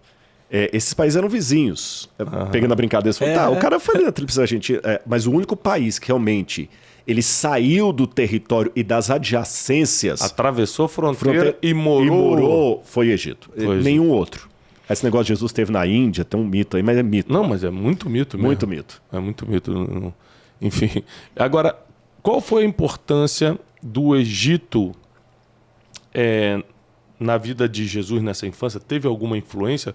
Porque na vida de Moisés, a gente entende, por exemplo, Moisés ficou 40 anos no Egito antes de, de matar aquele egípcio e fugir para Midian. 40 anos é muito tempo e ele, a, toda a formação de Moisés, que viria a ser o libertador do povo hebreu, foi egípcia. E é entendível porque ali ele recebeu um- uma educação que ele não teria em nenhum outro país naquela época. Mas no, no- no seu modo de pensar histórico, arqueológico, qual foi a importância de Jesus ir para o Egito? Foi só mesmo proteção, ele ficar longe dos olhos de Herodes? Teve outra importância? Teve alguma coisa que ele viveu lá que a Bíblia não registra, mas a arqueologia aponta ou não? Acho que se a gente tirar, abrir as cortinas do palco, a gente vai ver atrás das cortinas a providência de Deus trabalhando. De uma maneira inimaginável. Você entendeu? Na trama e da ordidura dos acontecimentos tem a providência divina. Essa, essa palavra, para mim, providência, ela é muito séria. Eu vou só pedir para o senhor não falar difícil por causa do Erle, que ele não entende. Quando você falar trama e a Ah, é. homogeneidade. O que, que é a trama aqui e a ordidura? aqui. Lembra que todo tecido dessa camisa É bonita que ele tá, tá usando aí, aliás, Aham. de que passagem, né? É, Foi bonito. pra receber o Ó, senhor. gostei. da, da, da, é, daquela Zeferino. Zeferino é, É, Hermenegildo Hermenegildo, é, daquele. Então o que que acontece? Essa é da Hermenegildo Renner. Renner. Essa É o boa. primo dele, é o primo. É o primo. tem o Zenha e o Renner. É, exatamente, são, os dois ali. Um, um até ajudou o outro. Uma história bonita. Saíram do Egito. Então é a muito trama é o seguinte: todo tecido ele tem as linhas fazem assim e assim. Aham. tá certo? Elas fazem uma onda para cá e para cá e dá a costura. E juntos que você faz o tecido. Então as que vão assim você chama de trama. As que vão assim são a ordidura. Então, é, esse, na verdade, essa frase não é minha, é do Dr. Pollard, um historiador famoso. Ele fala o seguinte: é, na- no tecido da história, na trama e na urdidura dos acontecimentos, vemos a providência de um Deus costurando o tecido do seu, da- do, do- do seu objetivo, do que Deus quer. Então a gente só vê os atos, mas Deus está agindo tudo. Como eu sou arminiano, não Uhum. calvinista, Deus age sem quebrar o livre-arbítrio. Uhum. Você está entendendo? E como é que Deus age sem quebrar o livre-arbítrio? O Egito, vou pegar a história de Jesus como modelo, mas ela ilustra outros. Ele era ao mesmo tempo um opressor, um lugar do qual o pessoal deveria sair, mas também um lugar de refúgio. Uhum. Peraí, mas parece uma contradição isso. Ou é opressor, Uhum. Ou é refúgio. ou é refúgio, ou é socorrista, ou é, é inimigo. Por que, que Deus coloca o Egito nas duas situações? E para ilustrar as duas situações, é, no caso de Moisés e dos Hebreus, o Egito era o opressor. Eles tinham que fugir dali. Mas no caso de José, o Egito foi o que o acolheu. No caso de Moisés, quando Moisés é resgatado das águas, quem resgata Moisés? é a filha de Faraó. E para onde Moisés vai ser levado para ser criado com todo o carinho, toda a educação, todo o prestígio? Para o Egito. Então, várias vezes nós temos o Egito. O primeiro casamento de Salomão foi com a princesa do Egito. Tá certo? Foi com a princesa do Egito. Na época de Jesus, o Egito que socorre o menino Jesus do rei Herodes. Então, peraí, mas por que, que ele é ao mesmo tempo o opressor e o socorrista? Deus está mostrando o seguinte: olha, tudo o que acontece na história não acontece sem a minha percepção, sem o meu controle. Então, eu vou deixar o Egito agir pressionando vocês nas mãos do inimigo. Mas para vocês verem que eu ainda detenho a- o- as rédeas da história, o mesmo poder que o inimigo usa para perseguir vocês, eu vou usar para proteger vocês. Uhum. Para mostrar que no final das contas, o soberano da história sou eu e não o diabo. Uhum. O soberano da história sou eu e não o diabo. Tem uma historinha que o pessoal conta que eu acho que ilustra bem isso. É, é uma anedota. Que uma vez havia um programa de rádio Lembra aquelas rádios antigas, né? Você claro. que tá ligadinho aqui pra gente na Rádio Pão Pereira com a voz do Brejo, ligue pra gente aqui, 2265266. Estamos aguardando a sua ligação aqui. Nós estamos no programa Alguém Ajuda Alguém. Você tá passando um problema financeiro na sua casa, tá precisando de uma ajuda? Ligue pra cá que o pessoal do nosso estúdio vai falar com você. E dizem que do outro lado havia dois cidadãos ouvindo a rádio. O primeiro era um cristão, tadinho, pobre, tinha perdido o emprego, estava com dificuldade financeira, estava comendo lá um arroz branco, requentado, e o último ovo frito dele. Comendo assim, com aquela tubaína do lado, triste, ouvindo o rádio ali. Falou, oh, senhor, por que, que o senhor está me dando tanta provação? Pedir umas tubaína é bom, tá, gente? Uma delícia. Botou numa cena triste, mas eu, eu tomo direto. Mas a tubaína dele ainda tá com um pouquinho de água para ah, render. Ah, tá. Aí... E aquela choca já. Aí ele pegou e comendo ali, triste, senhor, por que tanta provação, senhor? Aí, do outro lado, tinha um satanista também ouvindo. Aí daqui a pouquinho aquele camarada, eu vou usar o meu último crédito do celular aqui, o cristão pobre, e vou ligar para a rádio lá, já que ele falou, quem sabe alguém me ajuda, né? Aí o locutor colocou na linha, então, eu falando, pode falar aqui, ô, oh, senhor falando, tudo bem, aqui é o, é o Zé das Contas aqui, eu sou cristão, sou evangélico, graças a Deus, ô, meu amigo, a paz do Senhor, e o que, que você está precisando? Eu estou passando dificuldade, Deus está me provando tudo, eu queria que Deus mandasse um auxílio para mim, quem sabe Deus não vai tocar no coração de alguém, e tudo para me ajudar. Eu queria uma cesta básica, alguma coisa aqui só para me ajudar. Ô, meu amigo, claro, claro, olha, gente, quem quiser ajudar o fulano de tal aí, entre em contato com o nosso telefone 2265266, você liga para cá agora, o nosso pessoal da equipe vai colocar você em contato e você vai ajudá-lo. O satanista que estava do outro lado ouvindo a história, pensou, hum, vou pegar esse crente. Eu vou ligar para a rádio. Vou fazer uma senhora cesta básica para ele e vou chegar na casa dele e vou entregar e falar que foi Satanás que mandou. Quero ver se ele vai receber ou não. E assim foi. O camarada ligou, colocaram uhum. em contato e falou: oh, Eu vou te ajudar aí, meu amigo. Ah, beleza e tal. Né? Daqui a pouquinho, o Satanás bateu palma lá. O carro estava repleto de coisas que você pode imaginar do bom e do melhor. Ele caprichou naquela cesta ali. Ô, oh, meu amigo, obrigado, o senhor ouvindo. Ah, claro, claro, eu vim aqui. Ajudou ele a colocar tudo. Falou assim: eu vou deixar ele botar tudo dentro de casa, depois uhum. eu vou dar. Uhum. Porque se eu falar que foi o diabo, de repente ele até me manda embora daqui do uhum. portão. Depois que ele colocar tudo lá dentro, é que eu vou revelar. Depois que ele colocou a última sacola, muito, muito obrigado, Deus abençoe. Não, peraí, antes que você fale Deus me abençoe, eu quero te perguntar uma coisa. Eu não trouxe essa cesta de qualquer maneira. Alguém mandou eu trazer a cesta para você, já esperando para dar. Você não quer saber quem foi? Aí o outro respondeu: Ah, não, não precisa não, porque quando Jeová manda, até o diabo obedece. Quem foi, tá bom. então, quer dizer, é uma anedota, é claro, isso não aconteceu, mas essa anedota ilustra o que eu disse uhum. com Deus usar o Egito, às vezes para proteger, às vezes até para punir. Deus falou assim: você está confiando no Egito? Vai acontecer isso. Ou seja, eu ainda estou com o controle. Quando o Egito perseguir vocês, não fiquem desesperados, achando que tudo está perdido, porque ainda sou o senhor da história. E às vezes o Egito vai perseguir vocês porque eu autorizei ou permiti para provar a fé de vocês ou porque vocês quebraram a aliança. E haverá momentos que eu vou mostrar para vocês que o diabo não é o senhor da história.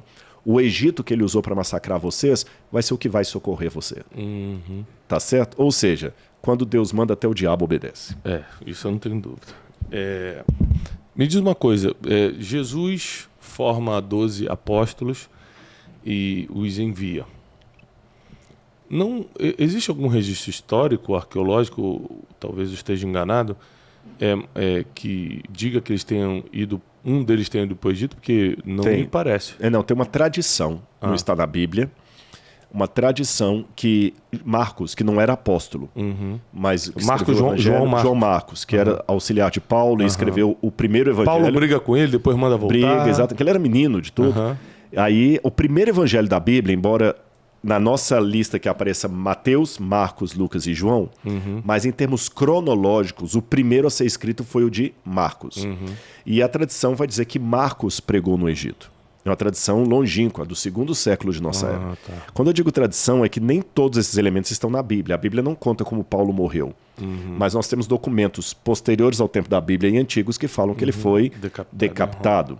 É, e então tem essa tradição que Marcos pregou no Egito e fundou a, a igreja cristã no Egito. Depois disso, o que eu tenho de mais concreto em termos históricos já é a partir do segundo século, terceiro século, no segundo século, 250, treze- terceiro século, onde você tem já um grupo de judeus no Egito, ali em Alexandria, que haviam aceitado a Jesus como Messias e formam uma comunidade cristã no Egito, porém uma comunidade que estava minada demais por alguns ensinos pagãos distorcidos.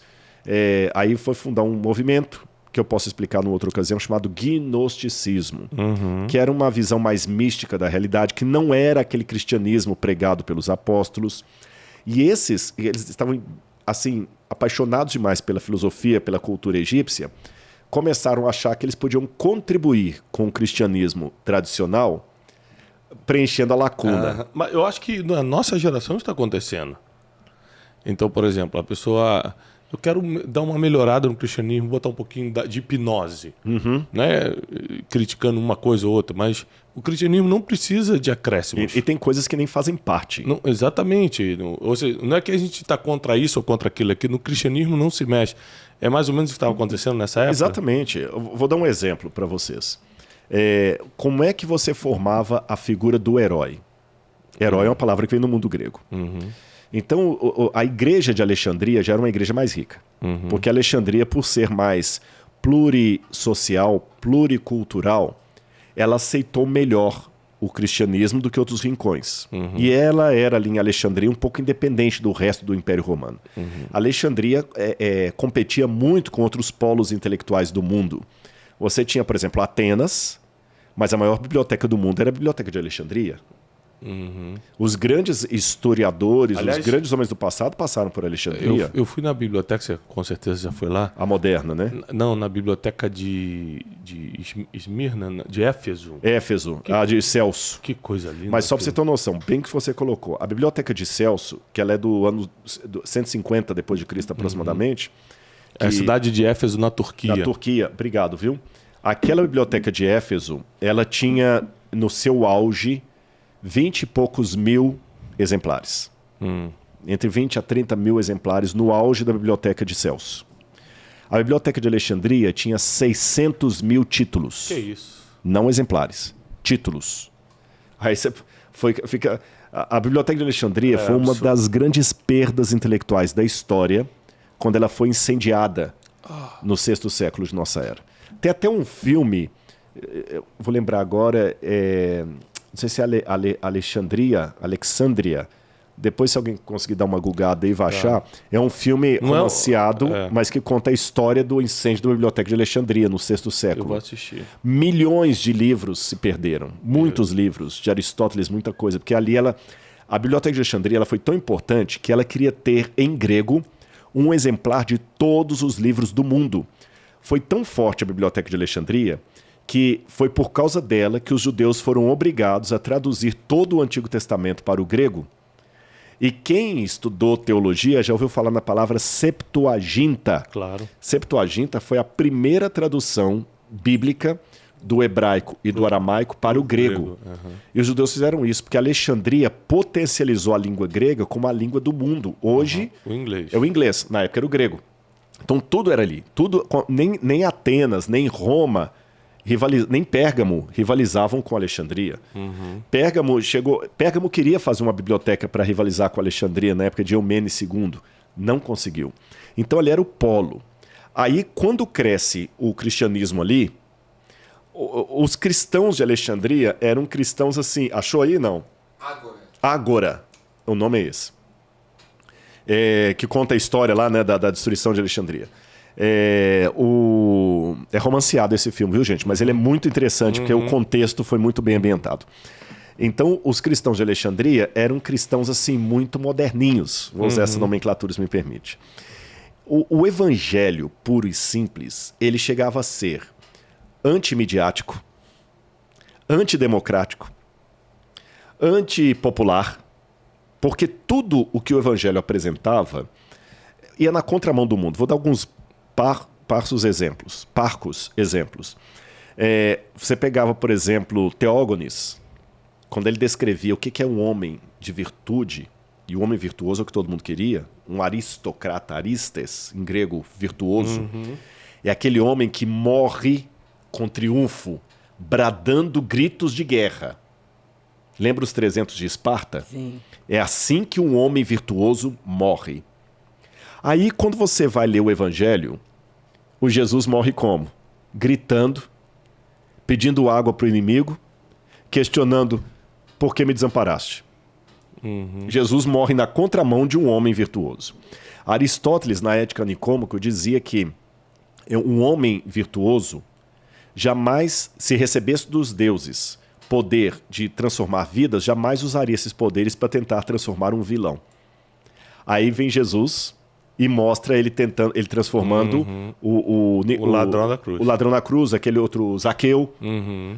Hoje você pode pregar a história de Zaqueu, achar muito bonitinho, para o seu púlpito está bem. Uhum. Mas para o de Alexandria, não fazia sentido nenhum. Uhum. É, um homem virtuoso não ia perder tempo de conversar com mulheres em público. O, o, o próprio Sócrates, no Fédon, quando ele vai tomar a cicuta, ele manda tirar as mulheres dali.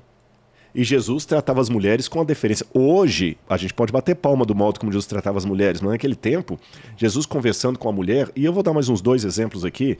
É, o, o, Aristóteles falava que só um homem covarde aceita o desaforo e ensina os seus discípulos a fazer o mesmo. Ou seja, Jesus é na contramão de tudo. Uhum. Aí ele morre na cruz, ressuscita. Então, peraí, peraí, peraí, peraí. Olha, a gente amou Jesus, nós nos convertemos. Muitos deles eram a segunda ou terceira geração de cristãos que não tem às vezes a mesma fé do anterior. Claro. Eles eram filhos uhum. de cristão. Tem um estudo que diz que quando morre o, o, os pioneiros, a terceira ou quarta geração que vem depois, eles perdem um pouquinho aquele, aquela força dos pioneiros. Sabe uhum. aquela igreja batista que claro. você tinha aquele fundador lá que massava barro, aí já tem o bisneto dele que já não aceita qualquer coisinha? É uhum. por aí. Ou a isso Batista vale presbiteriana. Isso vale para empresas. Pra empresa. Também. Quantas é empresas quebram porque o, o, o, o, o herdeiro. É, o neto já não quer botar a mão na massa. Mas, mas quando, como, como o, que fundou queria. O avô, 5 horas da manhã, estava no chão da fábrica dando as ordens. O neto chega 10 horas é. da manhã ainda reclamando porque o flanelinha não estava lá para limpar o carro dele. Então o que, que acontece? Eles falam assim: temos que dourar a pílula. Não, a gente não pode se desfazer dos evangelhos, porque é a base do cristianismo. Mas a gente pode melhorá-los. Como? Vamos ver, qual que é o critério de um herói no mundo greco-romano? Um herói é aquele que já desde o nascimento demonstra atos heróicos. Vamos aproveitar que os evangelhos, com exceção da apresentação de Jesus no templo aos 12 anos, não mencionam nada sobre a infância e juventude dele, adolescência, vamos povoar esse universo. Uhum. Aí começaram a surgir o quê? Os famosos evangelhos gnósticos, que a gente chama de evangelhos apócrifos. Uhum. É o evangelho segundo Maria Madalena, o evangelho segundo Tomé, o evangelho segundo Tiago, o evangelho segundo Maria, a mãe de Jesus. Aí nesses evangelhos eles começavam a contar episódios da infância de Jesus ridículos. Sabe que Jesus, por exemplo, é, o, o, o, Jesus transformou umas crianças em porcos. Aí os pais do menino foram reclamar com José e Maria, Jesus pegou, bateu o palmo e fez os pais ficarem cegos. Eita. Isso aí que são os evangelhos apócrifos, que tem uma galera querendo defender que isso que é o evangelho que a igreja proibiu. Não, foram criados no Egito, tardiamente, novelísticos. Aí eles começaram a falar: olha, é, uma religião, para poder ter fama, ela tem que ter uma hierarquia. Tudo que é muito de graça não, não vale a pena. O famoso imperador Marco Aurélio dizia que o grande problema do cristianismo é que ele prometia virtude para todo mundo. E a filosofia sabe que só os nobres têm virtude. Marco Aurélio, além de imperador, foi um grande filósofo. Filósofo estoico. É. Aí o que, que fizeram? Olha, nós temos um conhecimento secreto, uma gnose. E só os de mente elevada vão segui-lo. Então, dentro do cristianismo, tinha um movimento do gnosticismo, do conhecimento secreto. Uhum. Aí a mulher agora já era exaltada, embora a mulher física era ridicularizada, como eu falei, mas a mulher virtual era enaltecida. Entendeu? A mulher física não tinha Uhum. vez. Mas a mulher virtual tinha, porque as religiões tinham muito o sagrado feminino. Uhum. E o que está faltando na vida de Jesus? Está faltando uma mulher. Aí eles pegam e colocam Maria Madalena como sendo a esposa mística de Jesus no plano superior, não no plano físico. E Maria Madalena tinha um segredo do que ela era no mundo das ideias. Aí pegaram todo o mundo das ideias de Platão e misturaram. Eu estou indo por muitos exemplos, não quero cansá-los, mas só para você ter noção, criaram um cristianismo Mas é ao bel prazer do povo, Lógico. que não é- salvava ninguém. Isso é interessantíssimo porque é, eu, eu percebo que em todas as gerações, de alguma forma, tentam colocar uma, pitadas no evangelho para poder ficar do gosto de todo mundo. E o, o problema do evangelho é que ele vai contra. Hoje. Que, que eu estava ah, hoje eu estava gravando o Café com Destino, que é o nosso programa. Eu estava falando o seguinte: que no mundo empresarial, é, o, o é impressionante como o cristianismo respalda o empreendedorismo, né? Em, em geral. Mas no mundo empresarial, prazer é inimigo do resultado. Eu não estou falando de Bíblia. Eu estou falando do mundo empresarial. Ou eu vou ter prazer, ou eu vou ter resultado. No mundo do atletismo, prazer é inimigo do resultado. Ou eu durmo até tarde, ou eu bebo cachaça, ou eu fumo maconha, ou eu é, é, transo com todo mundo, ou eu sou atleta, ou eu sou empresário bem-sucedido. ou Não tem como ter prazer e resultado ao mesmo tempo. O prazer é inimigo do resultado. Se você pega isso e leva para a Bíblia, qual é a proposta do Evangelho? Abre mão dos teus prazeres. Não é que você não vai ter prazer nenhum. Você vai encontrar prazer em Deus e eu te dou os resultados. Entendeu? E as pessoas não querem isso. Elas é, é a nação dopamina, é isso. é- Mas eu acho que todas as gerações, desde essa geração do Egito, de Alexandria, até a geração que a gente está vivendo, passa por essa coisa de gostar do evangelho. Não é bonitinho, Com a história, é muito bonito a história. Puxa, tem alguém que morreu por mim, mas não dá uma adaptada porque eu não vou abrir mão do que eu quero. E o evangelho basicamente é, é abrir mão, é, é morrer para si mesmo, para que Cristo negasse a si Gostei do mesmo. que você falou. O, inim- o prazer é. Inimigo do resultado. Eu acho que o prazer só não é inimigo do resultado quando é resultado dele. Uhum. Ou seja, você ralou, acordou cedo, agora você pode subir ao pódio e receber sua medalha. Sim, sim, Isso é prazeroso. Mas é um prazer, vou falar de maneira bem redundante e pleonástica. É um prazer que resulta do resultado. Aham. Quando o prazer é resultante, ele vale a pena. Quando o, Brasil é- o prazer é concorrente, ele não vale a pena. Uhum. O problema é que o pessoal pega o prazer como concorrente e não como resultante. Como concorrente, ele atrapalha meu preparo. É, é, a Salomão fala o seguinte: achaste um, um pote de mel, tá lá em Provérbios, não coma muito. Você vai enjoar e vai vomitar. O pote de mel claramente está apontando para os prazeres. Achei uma coisa muito gostosa. Ou seja, tudo que é prazeroso deve ser é, contido.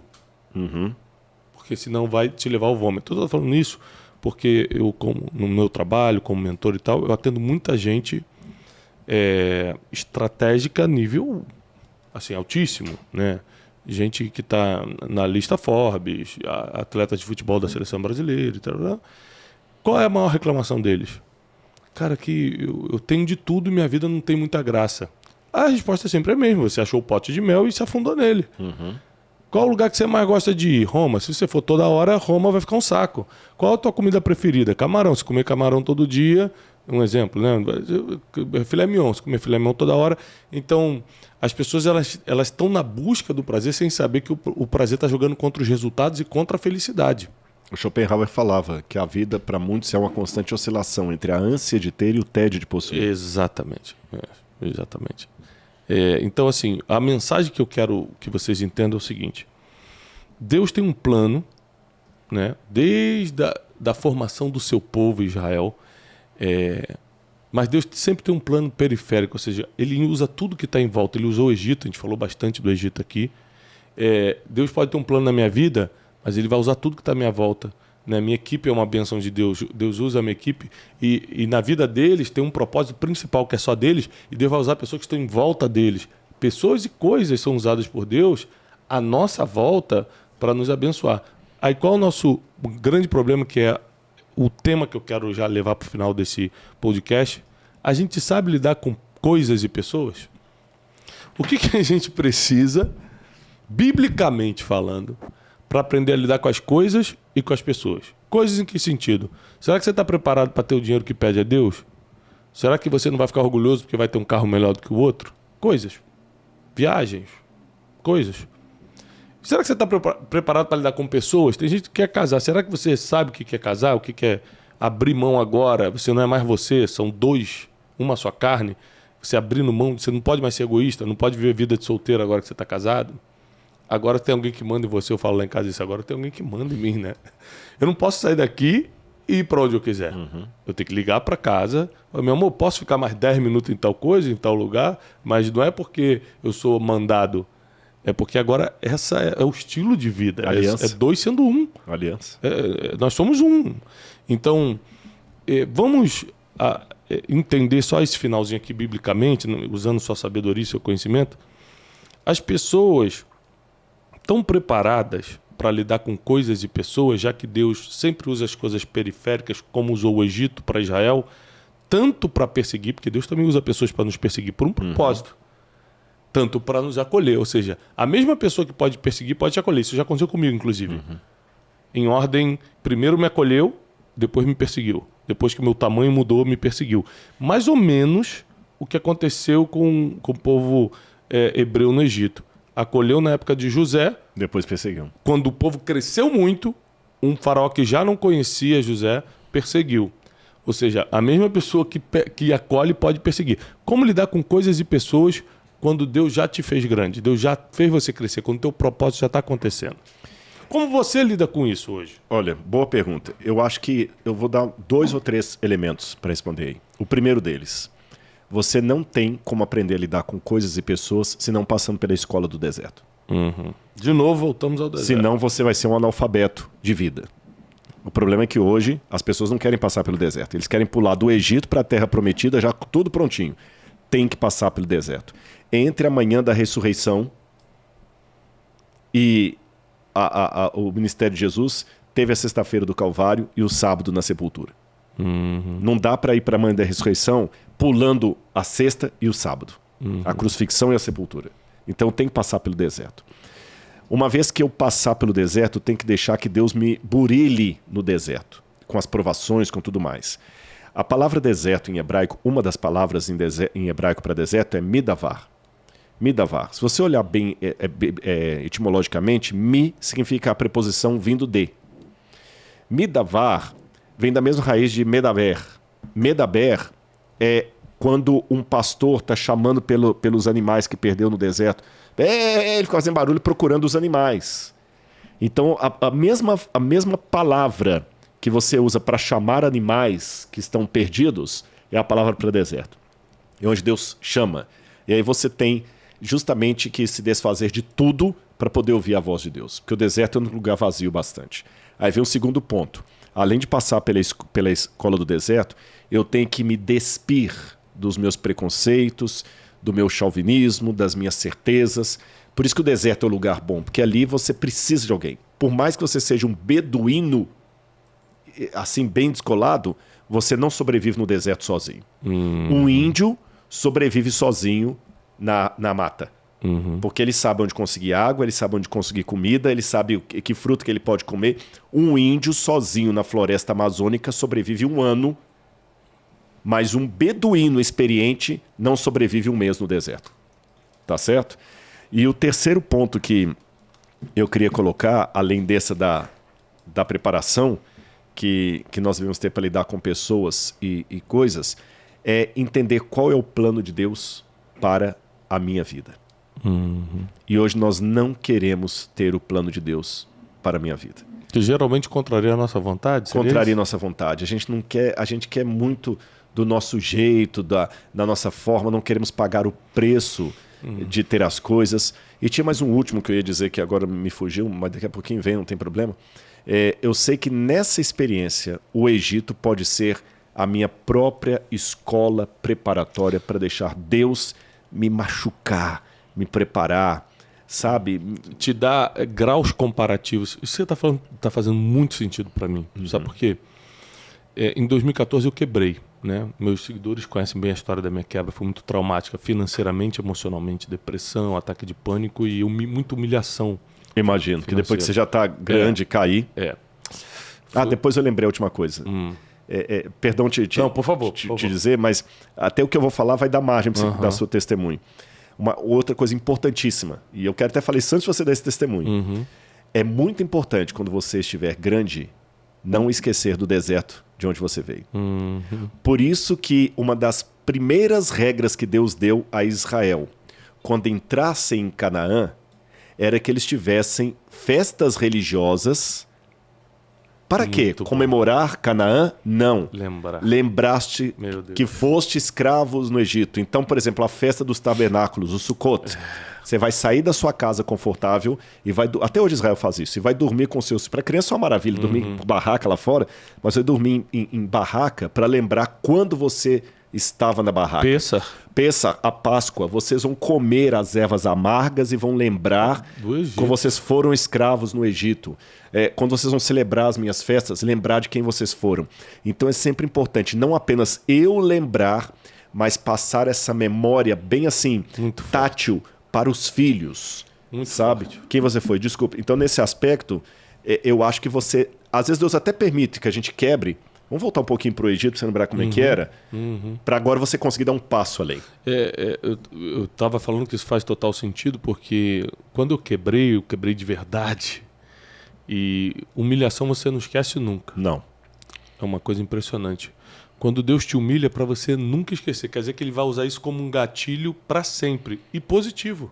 Não vai usar negativo, um gatilho negativo, não. Sabe por quê? Porque depois de um tempo que eu quebrei, me acertei com Deus, eu comecei a ler a Bíblia para confrontar a Bíblia. Porque eu era crente desde criança. Falei, se aquilo fosse verdade, eu não estava passando o que eu estava passando. Eu não, não sabia o que ia comer no outro dia. Só que eu era empresário antes. Eu falei, que Deus é esse? Que eu dou minhas ofertas, dou meus dízimos. e- eu queria encontrar culpa em Deus. E foi lendo a Bíblia para encontrar culpa em Deus que eu tive uma experiência com Deus. Eu entendi que eu quebrei, primeiro porque eu não sabia fazer, né? Primeiro, eh, Deus não tem obrigação com quem é incompetente. Segundo, que eu não conhecia a Bíblia. Eu só conhecia a igreja, o ritual da igreja. Isso eu conhecia. A Bíblia não. Eu quebrava um monte de princípio que estava aí e achava tudo bem. Foi lendo a Bíblia que eu tive uma experiência com Deus. E aí aconteceu uma coisa interessante. No deserto, que foi esse período de, de quebra, Deus me deu muitos graus comparativos. E quando você começou a falar das festas para lembrar, gente, isso é muito forte. Quantas vezes eu estou numa vitória absurda, que hoje Deus me dá vitórias muito grandes. Hoje a gente tem uma representatividade muito forte. E quantas vezes eu estou no meio dessa vitória, na hora Deus me lembra da onde eu saí. Um dos motivos para eu ter ido para lá foi o orgulho. E na hora eu faço a oração, Senhor, toda a glória e toda honra seja dada a ti. Eu nunca vou roubar tua glória. Toda vez, Rodrigo, que alguém chega para mim, são muitas vezes, me para no aeroporto, me para e fala, Tiago, você tran- transformou minha vida. Eu nunca falo amém ou obrigado, eu falo, não, Deus transformou, eu sou só um instrumento. Eu nunca aceito esse tipo de elogio, porque eu sei exatamente do deserto que Deus me tirou e para lá eu não quero voltar. E eu sei que o orgulho é uma das coisas que me faz voltar. Não perdoar o irmão, to- todas as situações que eu estava quando eu quebrei em 2014, é o que me faz voltar para lá. Ser incompetente, ou seja, não saber fazer direito, porque Salomão diz que o homem que é perito no que faz anda com reis e não com a plebe, te leva para lá. Eu falei, não, não, então agora eu vou ser bom no que eu faço. Agora eu vou perdoar. Agora não vai ter orgulho no meu coração. Agora eu vou caminhar em cima dos princípios. Eu não vou quebrar o que está escrito aqui. E se por acaso, porque eu sou ser humano, eu errar, é assim como Davi, eu vou rasgar minha roupa de rei, eu vou jogar cinza na cabeça e vou reconhecer que eu preciso da misericórdia de Deus naquela, naquele momento. E como eu sempre ensino lá no método, né, Wesley? O segredo da vida não é nunca errar, é sempre se arrepender. E eu, eu, eu gostaria muito que o nosso público recebesse assim, uma última mensagem sua. E essa mensagem eu vou chamar de motivacional. Tá? O que, que é mensagem motivacional? Como sair do Egito e para Israel? Como aguentar esse deserto?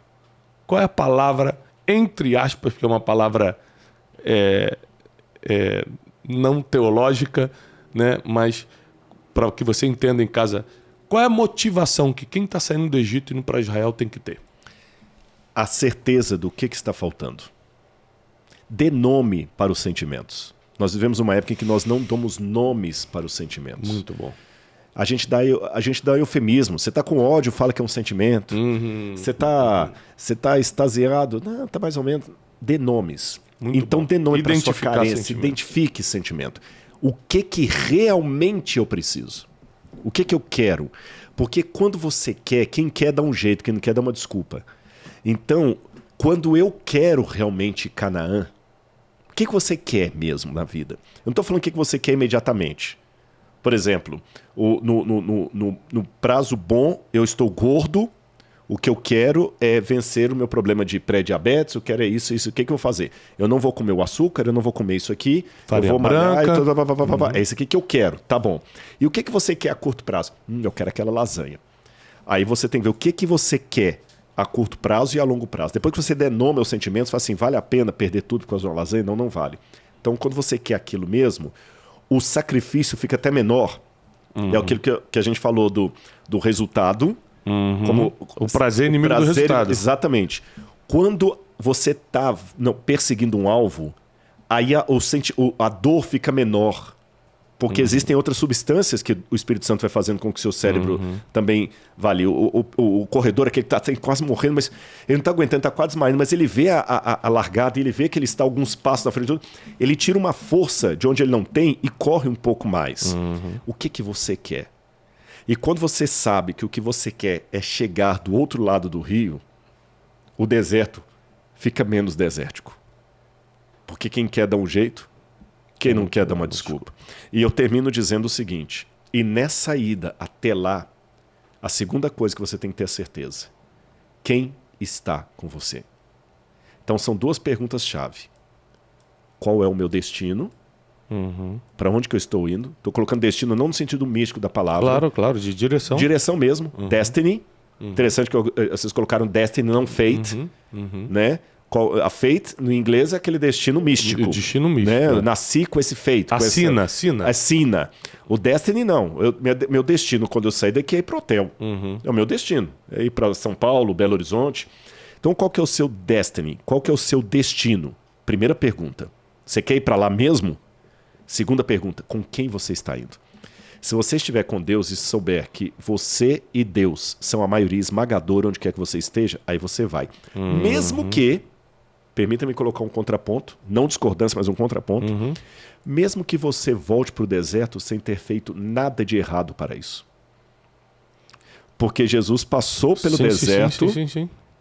não porque ele fez algo errado, Nem todo deserto é castigo, tem deserto. Exatamente. lógico, ele passou lógico. pelo deserto e depois, no final da vida dele, lá no jardim de novo, ele enfrentou o deserto. Quando ele enfrentou a a ausência do pai, a Hum. cruz e tudo mais. Jó. Jó entrou num deserto que não foi porque ele fez nada de errado. Lógico. Então, às vezes, pode até ser que eu não vou fazer nada errado, eu não vou quebrar a aliança, e Deus vai permitir que eu quebre ela na frente. E às vezes não é por nada porque eu fiz. O que, que eu fiz de errado, Senhor? Às vezes Deus está permitindo a sua quebra para servir de testemunho para um outro que ele quer salvar. Pra te Aí- fortalecer, pra te dar um novo testemunho, uma, Exatamente. uma nova história. Aí, como disse Jó, Deus deu, Deus tomou. Deus tomou, louvado, Louvado seja o nome do Senhor. Então, se você tiver essas três certezas, qual o seu destino? Para onde você quer realmente ir? Quem está com você? E Deus não vai aprontar com você porque Ele é o soberano na sua vida? São três coisas simples: para onde, com quem e Deus não vai aprontar. Qual é a promessa? Deus. Deus não vai aprontar. Amém. Aí dá para passar o deserto. E mesmo que, como Moisés, de maneira frustrante, eu não entre em Canaã, ainda assim ele é o Senhor. Porque Moisés não entrou na promessa. Daqui. Exatamente. Ele entrou noutra melhor. Exatamente. Uma forte salva de palmas, Rodrigo Silva! Obrigado a vocês. Gente, muito bom, né? O que, que, que se a gente contratar o Rodrigo para ser nosso host fixo aqui? O que, que o senhor dá pra acha? cá, viu? que, que Já o senhor pensou? acha? Ó, toda, toda vez que você for gravar com o nosso amigo lá, já que é aqui do lado, você já vem gravar Tá aqui. certo, Já- pertinho. É, não já nem já 20 minutos de deixa- carro, 15 minutos. Já deixa no, na agenda assim Na que a agenda. gente Toda fala. vez que você um estiver lá, já, de, já, já tá marcado Tá aqui. certo, tá aí. Gente, não deixe agora de printar essa tela se você tá no YouTube, se você tá no Spotify. Printa essa tela e compartilha com todo mundo. Coloca nos grupos de família, nos grupos da igreja, onde- você assiste a gente. Compartilha, porque muita gente precisa escutar. Foram quase duas horas, né, Teixeirinha? Uma hora e quarenta. Uma hora e quarenta. Estouramos o tempo aí. É, da gente falando sobre Egito e Israel e como e o que, que isso tem a ver com a tua vida. Como o Egito pôde ser opressão e abrigo para o mesmo povo. Né? O que, que isso tem a ver com a tua vida? Como e essas aplicações foram muito inteligentes, né? Parabéns mesmo. Posso Rodrigo. só fazer um convite aqui para Por favor, começar? agora. Você eu já estou sabendo que não vai poder Não, estar. não estarei presente É, mas- por viagem. Por viagens, não estaria, mas olha, o Erley está aqui, o resto do pessoal da equipe. No dia 12 de eh, novembro, Uhum. estaremos inaugurando em Engenheiro Coelho, São Paulo. Então anota na agenda aí, dia 12 de novembro, às 10 horas da manhã, um domingo, estaremos inaugurando o Museu de Arqueologia Bíblica da Unasp. Gente. Então você quer conhecer muita coisa do Egito, nós temos peças egípcias lá, originais, mais de 3 mil peças. E você vai poder visitar ali, vai ser um prazer receber você e sua família gratuitamente. E você vai ver a história da Bíblia contada a partir dos artefatos arqueológicos. Ó, eu não conheço ninguém mais preparado aqui no Brasil para falar de arqueologia bíblica é, do que o Rodrigo Silva. Então, 12 de novembro você precisa estar lá no Museu de Arqueologia da Unasp. A gente vai deixar aqui o endereço, tá? Que eu quero todo mundo lá.